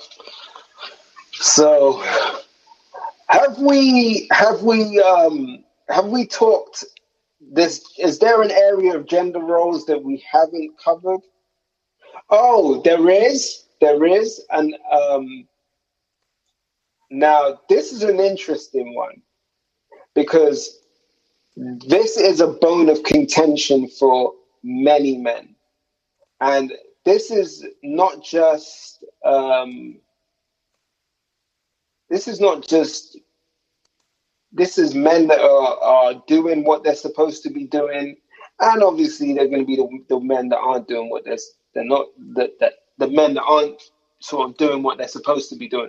But let's let's put it this way: let's assume a man is doing all the things that he's supposed to be doing. Okay. who's whose role is it to initiate physical intimacy? Why do we feel like it's a role? I mean, if you want it, if that's what your your body's craving, then shouldn't I mean whoever wants it. Now I say this, I say this because I've listened to a number of debates and a number of conversations, and especially um, in a lot of married conversations, and and, and I mean, um, again, full transparency here. I've I've complained to my wife about this in the, uh, um, a number of years ago, and, and said this uh, years ago um, that why did I always feel like I'm the initiator, and it makes you know sometimes it makes me feel like you don't you you're no longer physically attracted to me. So Well, um, no, let me say you have to think about what you said earlier. When you think I know, about I know, and that's why I said that's why I said if the man is doing all the things he's supposed to be doing. So Right. is is it that so okay, so maybe I'm answering my own question here. So maybe I'm thinking I've done everything that I need to have done, but I've missed a step or two and I haven't really laid the foundations how I should have. And therefore she is not in that place where she is warmed up to, to that or she is wanting or maybe there's be- something that you don't realize she's still subconsciously thinking about that still Yeah. has her distracted because Yeah. once that freedom is there like if you paid all your bills and all that and everything is good and you don't have to worry about anything right now. All of a sudden that switch and that you know your body temperature starts to rise. You might look over at your your boyfriend girlfriend your husband your wife and they look a little sexy and got a little glow and you get that little smile. But then it could be hey baby how you doing? And their response may turn off that whole turn on. So it could be Right. you be ready to on go and something or maybe they just walking down the hall and they pass gas it could throw you off and they won't say anything I say that because you know once you're comfortable with a person, you you start to do things. Really? Oh man, you know. So that's I'm like, it could be that one thing. Like they could be in the mood, and all of a sudden they're like, "Well, hey, how are you doing? You looking good?" Yeah, but um, yeah, I gotta go change the tire or something. You know what? And that just that took a paper towel and soaked up all that wetness, and it just oh, okay. Right. Right. Right. See, I don't that's that's see, that's interesting because I think um, I think as men, like I said, flicking that switch for us is. I, I'm sure you've seen all the all the little viral videos on TikTok. Like there was one where where where it says um, whisper something in your man's ear, and they whisper in the man's ear, and he he's ready to go there and then. He's like, I'm I'm look. he- He's calling out to the kids, "Come take your brother! Come, come, come!" come. me, me and mommy gotta go in the back real quick. So- but um, but it's but so for men, for us, it's quite easy to just flick that switch. But I guess for for a woman, as easy as it is for that switch to be flicked on on in us, it's that easy for that switch to be flicked off in a woman. Um, just part. by how we respond, how um, our demeanor. Because again, I, again, I, I've I've had some days where my wife is smiling and she's happy and she's doing, and and I say the I just say one thing because maybe I've had um, an email come through that's put me in a bad mood, and I just respond a little abruptly, and I see her Mhm. whole I see her whole demeanor shift in an Mhm. instant. That part. Yep. So maybe maybe maybe that's it. Maybe being a bit more as men, just being a bit more conscious about just how we um again being more observant and being more conscious about how we respond to things or um not missing the moment. Because I think again, I think we have a tendency to want things on our own timetable and sometimes a woman's timetable, hey, when that opportunity comes, she wants you to take that opportunity when the opportunity is there. Not try Right. and not trying to say, oh no, it's it's four fifteen, I'm still working. If she's saying it's it's four fifteen, but this is when this is when You it needs it to happen. happen, then You you make it it happen. that part. Okay, okay. So you taught me something. You taught me something there.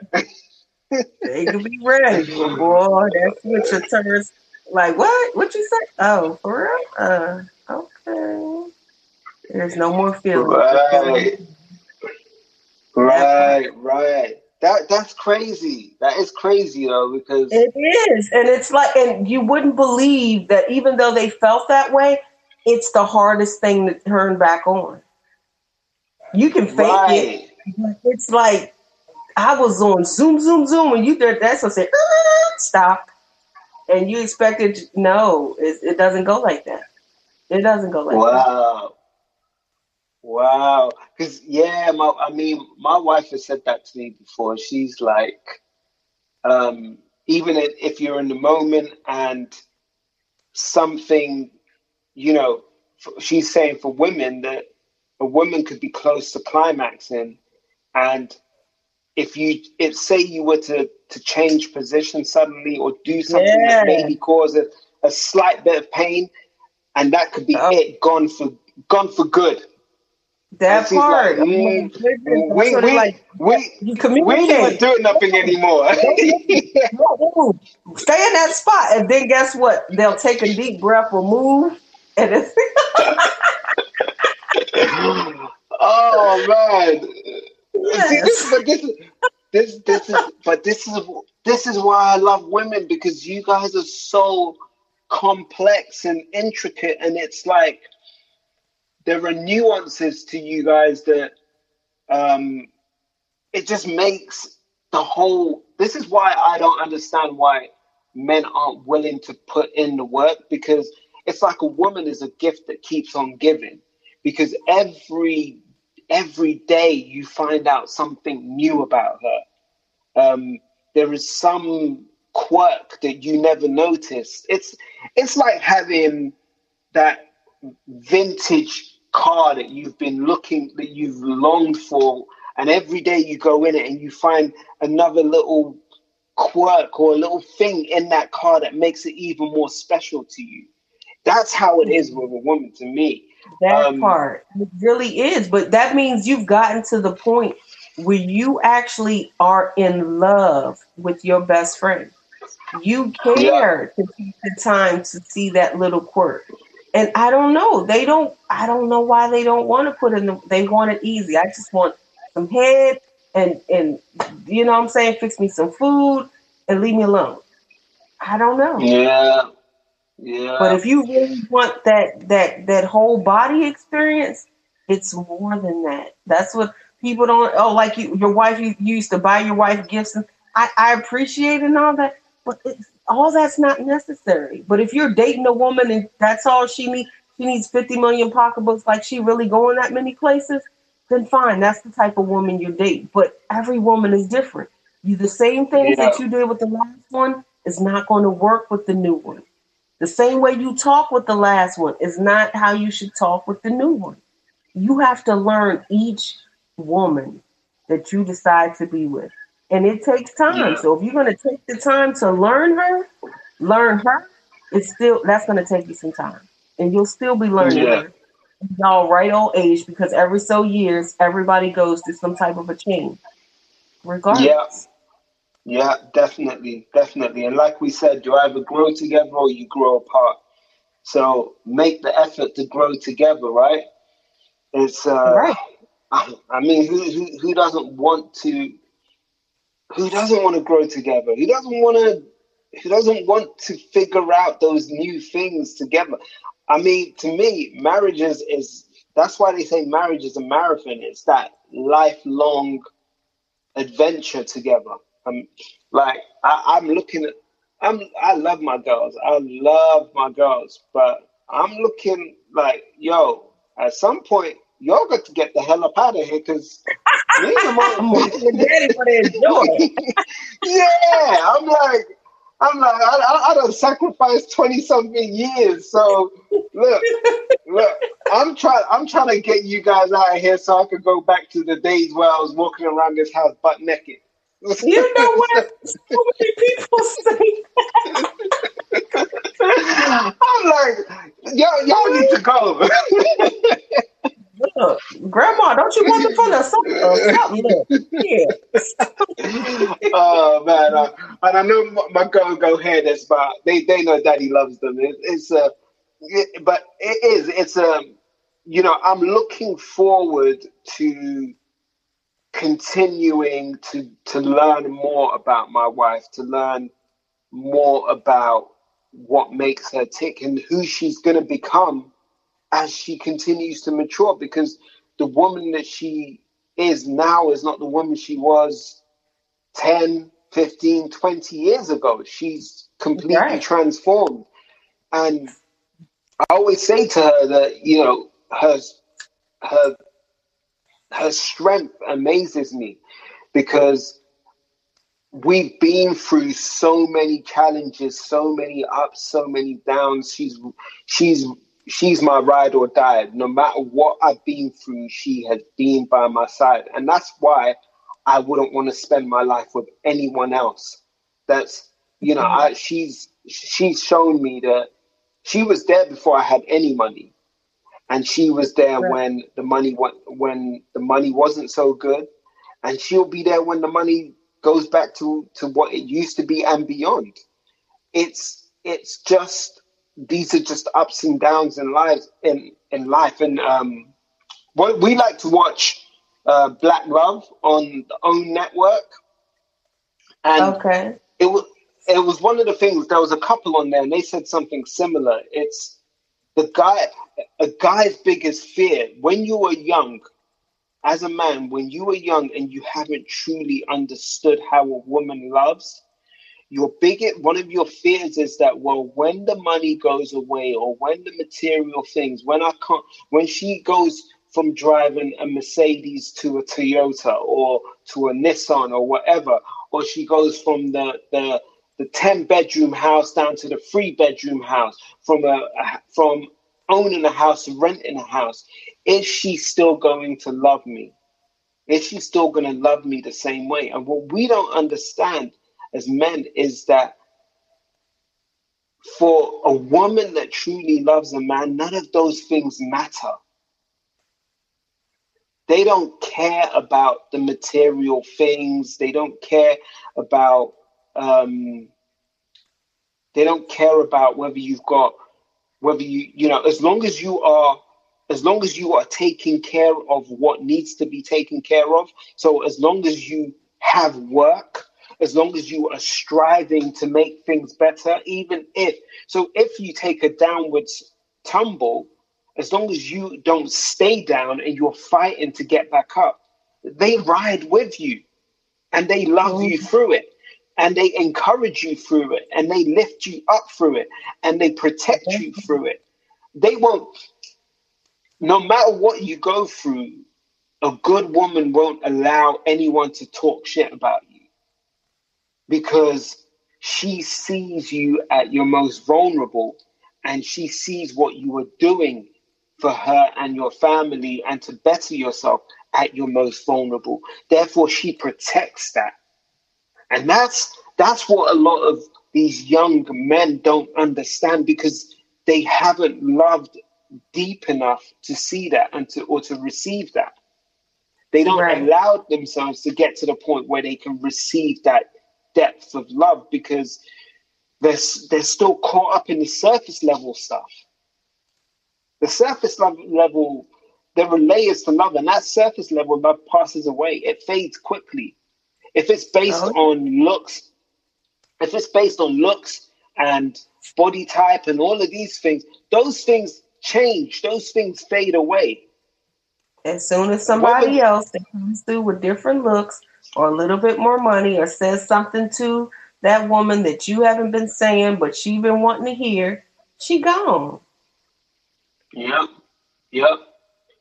So take to make the effort to, to get deeper and to understand. And you'll see you know if you've got a good woman you will see the the love run the love runs deep.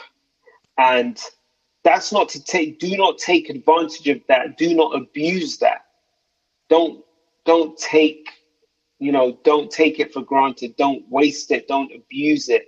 Because a lot of again immature men then use that as an excuse to go around um, and being unfaithful because they know that she loves them so deeply that she will overlook it and all of these things. Don't take don't abuse that love. Nurture it nourish it feed it and let it grow and watch what it will do for you. That's the message that i want um, a lot of men listening to any man listening to this to take away. What would you want women to take away from this? Definitely learn how to communicate with the man that you're with. Take time and a deep breath to reiterate any conversation that you're having with him. Check for the words that you are saying. Be a little patient if you choose to you know, but you know, the same way is enough is enough. You've only, I only you will know how much that you can stand or you can live through. And the hard part, a lot of people will stay regardless because the starting over and getting to know process may be so hard, but the rewards can be so great. Know thyself, know thy worth, love thyself you have to love you completely because loving you will definitely help the other person know that look i love me so you're going to have to love me and love whatever else i turn or grow into. All men do not come with an instruction booklet. All of them do not come from a whole environment. All of them may not understand how to even love you you know, so everything it's a work in progress. Don't let you just out mm-hmm. here, you know, get your little rocks off and keep it moving or whatever. If you really want something sustainable, something that's going to last the years, the decades, it's going to take work. It's going to take understanding. It's going to take forgiveness. There will be some trial and error, but always pay attention. Don't have one foot out the door. Always have both feet in. When one foot goes out the door, the other should follow. Don't stand with one foot out. If you're going to be in it, be in it completely. Mind, body, and spirit. When it's when you're ready to go, you take one foot and start to walk out. Because you can't still there's no way you can be working in something to heal something if half of you is already on your mindset that I'm done with you, I'm finished with you, but yet and still you want this person to either grow or understand or forgive or you know you're trying to move together when you really are halfway out. It, it's not going to work that way. So when you start to walk out continue. That means you've tried all you can. You've done everything you can. If you tried to go to counseling you tried to involve family members you tried to talk to the person you tried to get help for yourself because we can't always say that the reasons why our relationship didn't work was the other person. Because there's a lot of things that us as women we may not realize that it, it makes us not as good or as appealing or as understanding as we think that we are. So don't be too prideful to understand that maybe i'm doing something wrong. Maybe i need to go seek some attention or you know seek not attention some guidance to say okay how can i do this differently how can I do this better?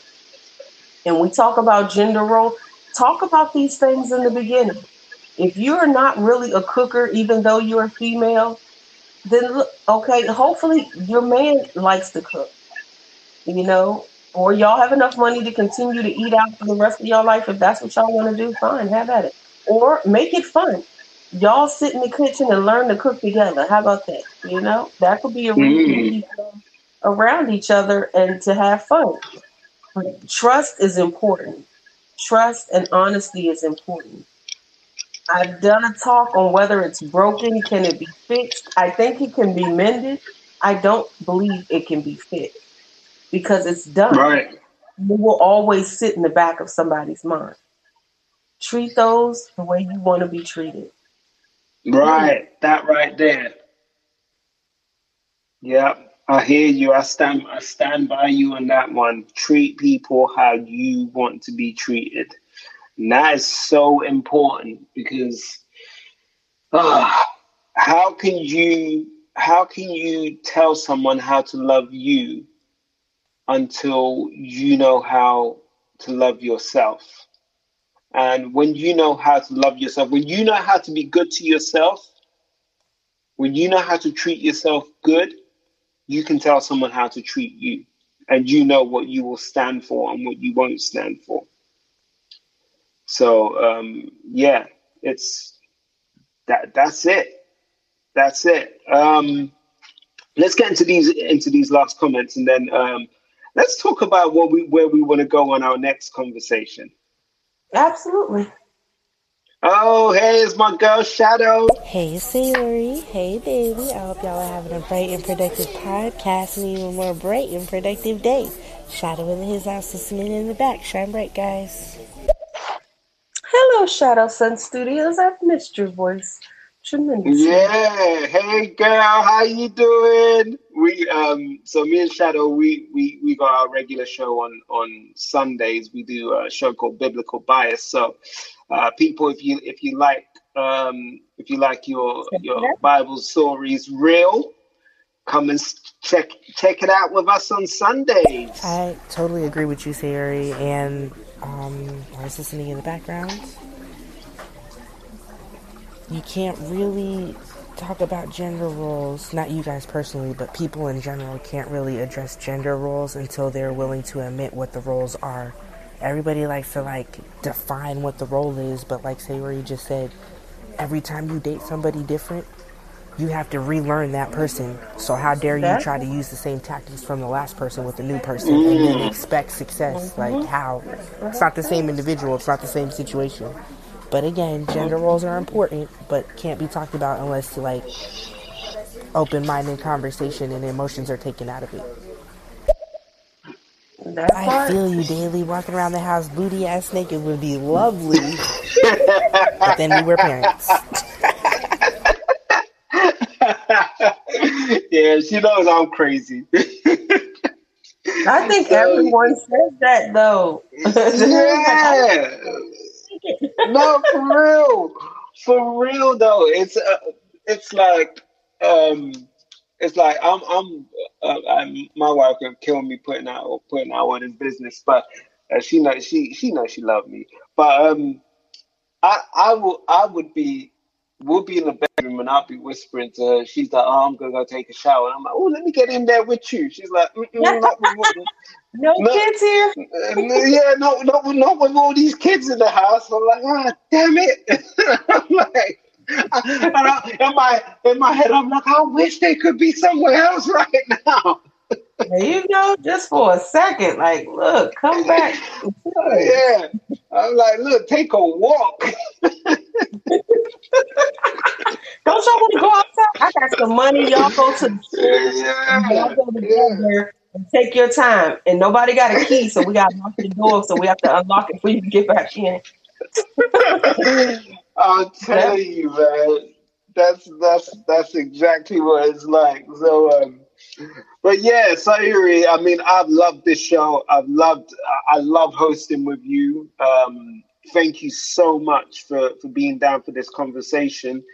Um, I had an in, I had an interesting conversation, and I would love to get a woman's perspective on it. So, I had um, a conversation with a guy called Man Baby, and we were talking about um, I love man, baby. Man Baby Cool, and we were talking about the purpose of marriage. Now, we did that conversation, but that conversation quickly turned into a um, a conversation about his situation because Man Baby's got two wives. Yeah. So, okay, so so I would like to get a woman's perspective on on a man having two wives. Whether um because we had women in there that were saying, well, if a man can have two wives, why can't a woman have two husbands? And I know I know my viewpoint on that from a obviously from a biblical standpoint, from a biological standpoint, and so on. And whilst it may sound, and, and I, I always preface that by saying, look, I'm not saying it from a misogynistic point of view. From anyone that that that listens to me or speaks to me should know that um, misogyny does not run in my bones at all. Um, but I always try and look at things from a from one from a biblical standpoint and two from a biological standpoint. Why I believe that um, it's it wouldn't work. So I thought, hey, that would be a an, an interesting conversation to dive into um, to get a woman's view on how women feel about these poly well you want if you want to call it polyamorous relationships Well, definitely. I mean, is that a next topic or you want a, my opinion right now? oh no no no we're saving that for for, for a whole nother topic i'm, I'm gonna Oh. schedule that one right now Oh, okay. Well, So- definitely. I'm perfect because I know Man Baby and I know a situation and we've had conversations. And me as a woman, I have a very good understanding and perspective on that, actually. Cool, cool. Yeah, because I understand his situation. I understand his perspective. Um, I so spoiler alert. I was I understood, and I couldn't argue with his position because I understood how it came about.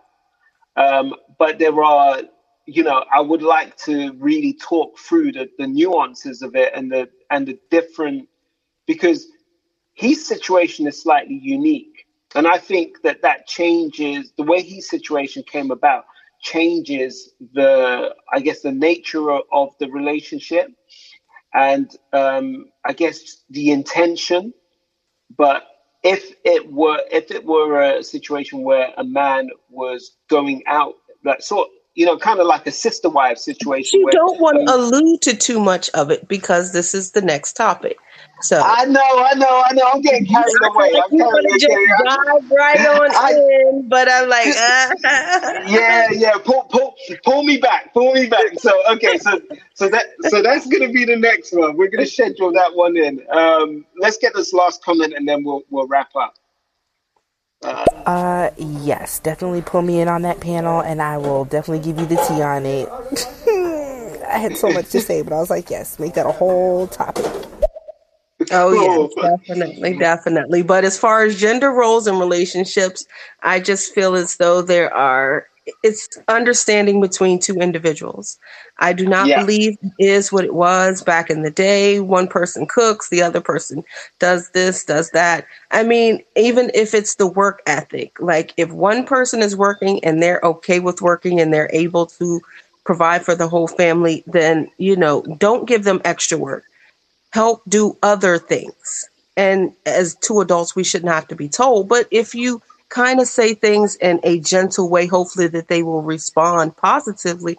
Like, okay, is dinner going to be ready when I get home? You know, or you know, is everything going to be cleaned up? Is the children going to be nice and clean or played with? If you have children, the dog going to be walked and groomed and stuff like that. If a room needs to be painted, are you going to paint it?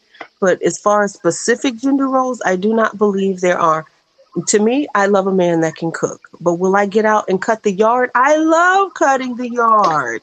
You know what I'm saying? Like, Yeah. and I didn't say plant a garden. I like cutting the yard and going up and down and making the lines and raking the leaves. It's good exercise. You know, I don't really like going to the gym and everybody looking at me. So different ways. To me, I think of it as exercise. I'm pulling the lawnmower, I'm pushing the lawnmower, I'm raking the leaves, I'm sweating. I love to do it. I, I don't feel like somebody has to say, "Oh, you're no, not a man. You can't cut the yard." You're crazy. I can cut the freaking yard. I can take out the trash if it's too heavy because women's bodies are made a little differently and men's structure are made a little. If the trash is too heavy and it's not a wheel type thing, I may ask someone that's a little stronger. You know, and if you happen to be a man, then hey, take out the trash for me.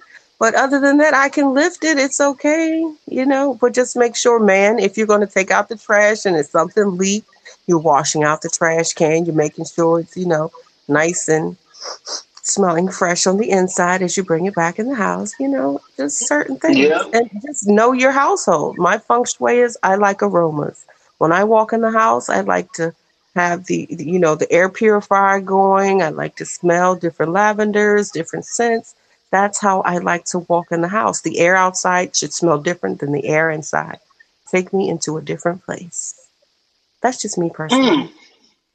Mm, you wrapped it up good. so, okay, cool. We got one more, one more. Hi everyone. Um, I just want to say um, thanks for sharing your kind of thoughts around this topic. Um, really, really mature conversation, really insightful. Um, and yeah, I, I, I enjoyed listening to, to both of you. So thank you. Well, Oh, thank, thank you, you. so much. And I mean, if you had Yeah. any type of insight yourself as how you f- feel perspective wise, you're definitely able to chime in. It's not more so just a listen panel. It's a, you know, it's a mingle panel. Yeah. You have something that you feel as though because your life has lived a certain way that, you know, maybe we didn't say. Like he's a certain age and he has a couple children. I'm a certain age. I have a number of children. You may not have any children and maybe a different age. So your perspective on life as you see it right now, as far as gender roles, may be a little different. It's up for debate, discussion, but nothing ever aggressive or angry. It's all in love. Yeah, yeah. Couldn't have said it better myself. And uh, we appreciate we appreciate you chiming in and, and you know showing some love. So um, definitely, definitely. If you're not following me, please follow me. If you're not following Sayuri Queen, please follow Sayuri Queen. We will be scheduling um, an, another show together. Um, we're going to keep bringing you these conversations because, like I said, I love talking to Sayuri Queen. We have so many good conversations, and um, I think there are so many different areas in relationships that we can we can start to bring a male and female perspective to. Um, what we Thank both what we both want to do is really just help people level up in their relationships. Um, that's not to say that we consider ourselves experts, but we are people that are Definitely, people that are willing to share transparently and to facilitate conversation about certain topics and um, difficult subjects. So if you enjoy this sort of conversation, please follow us, please subscribe and, and come and check us out every time we, we've got a show. All right. And with that said, I am going to uh, love and leave you guys. It's about quarter past nine here. I'm going to go get ready, spend some time with my wife. As we said, we're going to spend some quality time, maybe watch a movie or something. Um, and yeah, you know, you know. Uh, so, what are you going to get up to now, Sayuri? I am not going to do anything. Today is actually a day off. I'm trying my hardest not to pick up a shift. I just saw them release like five other shifts, but I never really just have a day to my children. So I'm just trying to, you know, listen to stereo, see who's out there. And I'm just, I'm here with my babies. The babies that are here, other ones are working, but they'll be home shortly. So I'm just, Ah, cool. I'm actually having a relaxed day, which I can't say I've done in the last couple years. So um, I'm just relaxing. Cool. Hey, one of my babies. Well, Yeah. enjoy it. You deserve it. Enjoy your day of relaxation, and I will catch you again soon. Cool as that. Absolutely. If you send me the topic, how you want it worded, because I might want to throw a couple cute little emojis or fun, beautiful things like that in there. I um, definitely dress it up, and we will get that. And let me know what day. You know what days work best for me. Yeah, Um, yeah. So just let me know what time worked best for you, and it will we'll get it done. Cool. Hello, I will beautiful. How you y'all soon. doing? Have a great Um, one. Yes, sir. You too. Bye, everyone. Have a great afternoon, evening, good night. So there you have it. That was the conversation with Sayuri the Queen. And like I said, man, that was a dope conversation. Um, I really, really, really enjoyed that conversation. We um, we always have a, a good talk when we chop these things up. And she's really honest. She is really honest. She says how she feels. Um, she doesn't shy away from um, really getting into the getting into the meat of it. And she asks some really challenging questions, and I'm I'm here for that. Um, I've always tried to be an open book. I've always tried to be transparent. I've always tried to share my heart in these things because I believe the reason that we go through certain things in life is to help other people um, survive their experiences. So I'm happy to share what I've been through. I'm happy to talk about what I've experienced. I'm happy to let you in on the life of Mr. Daly. That's why, you know, I've got my crazy hashtags, um, you know, hanging with Mr. Daly, the life and times of Mr. Daly, the chronicles of Mr. Daly. I like to share what I'm experiencing with my audience so that my audience can really, really feel like they are part of my experience. They understand my experience. Um, so, what are we doing next? So, next week, I am going to try and schedule um, the next one in this series. Um, I can't remember what ex- what exactly the second, the next one was. Um, I know we talked about actually. Oh, my bad, my bad. So on the show, we talked about doing um, talk. We talked about doing the one about multiple wives, polyamorous, polygamy, whatever you want to call it. So we're gonna we're gonna get into that one first, and then we're gonna come back and we're gonna go over some of the the, uh, the follow ups to the gender roles conversation. But I'm gonna schedule them all. So if you're not following me on stereo, please do so at DY Daily. Follow Sayuri the Queen on um, stereo as well. You can find her on my followers list. Um, and you should be able to see the scheduled shows.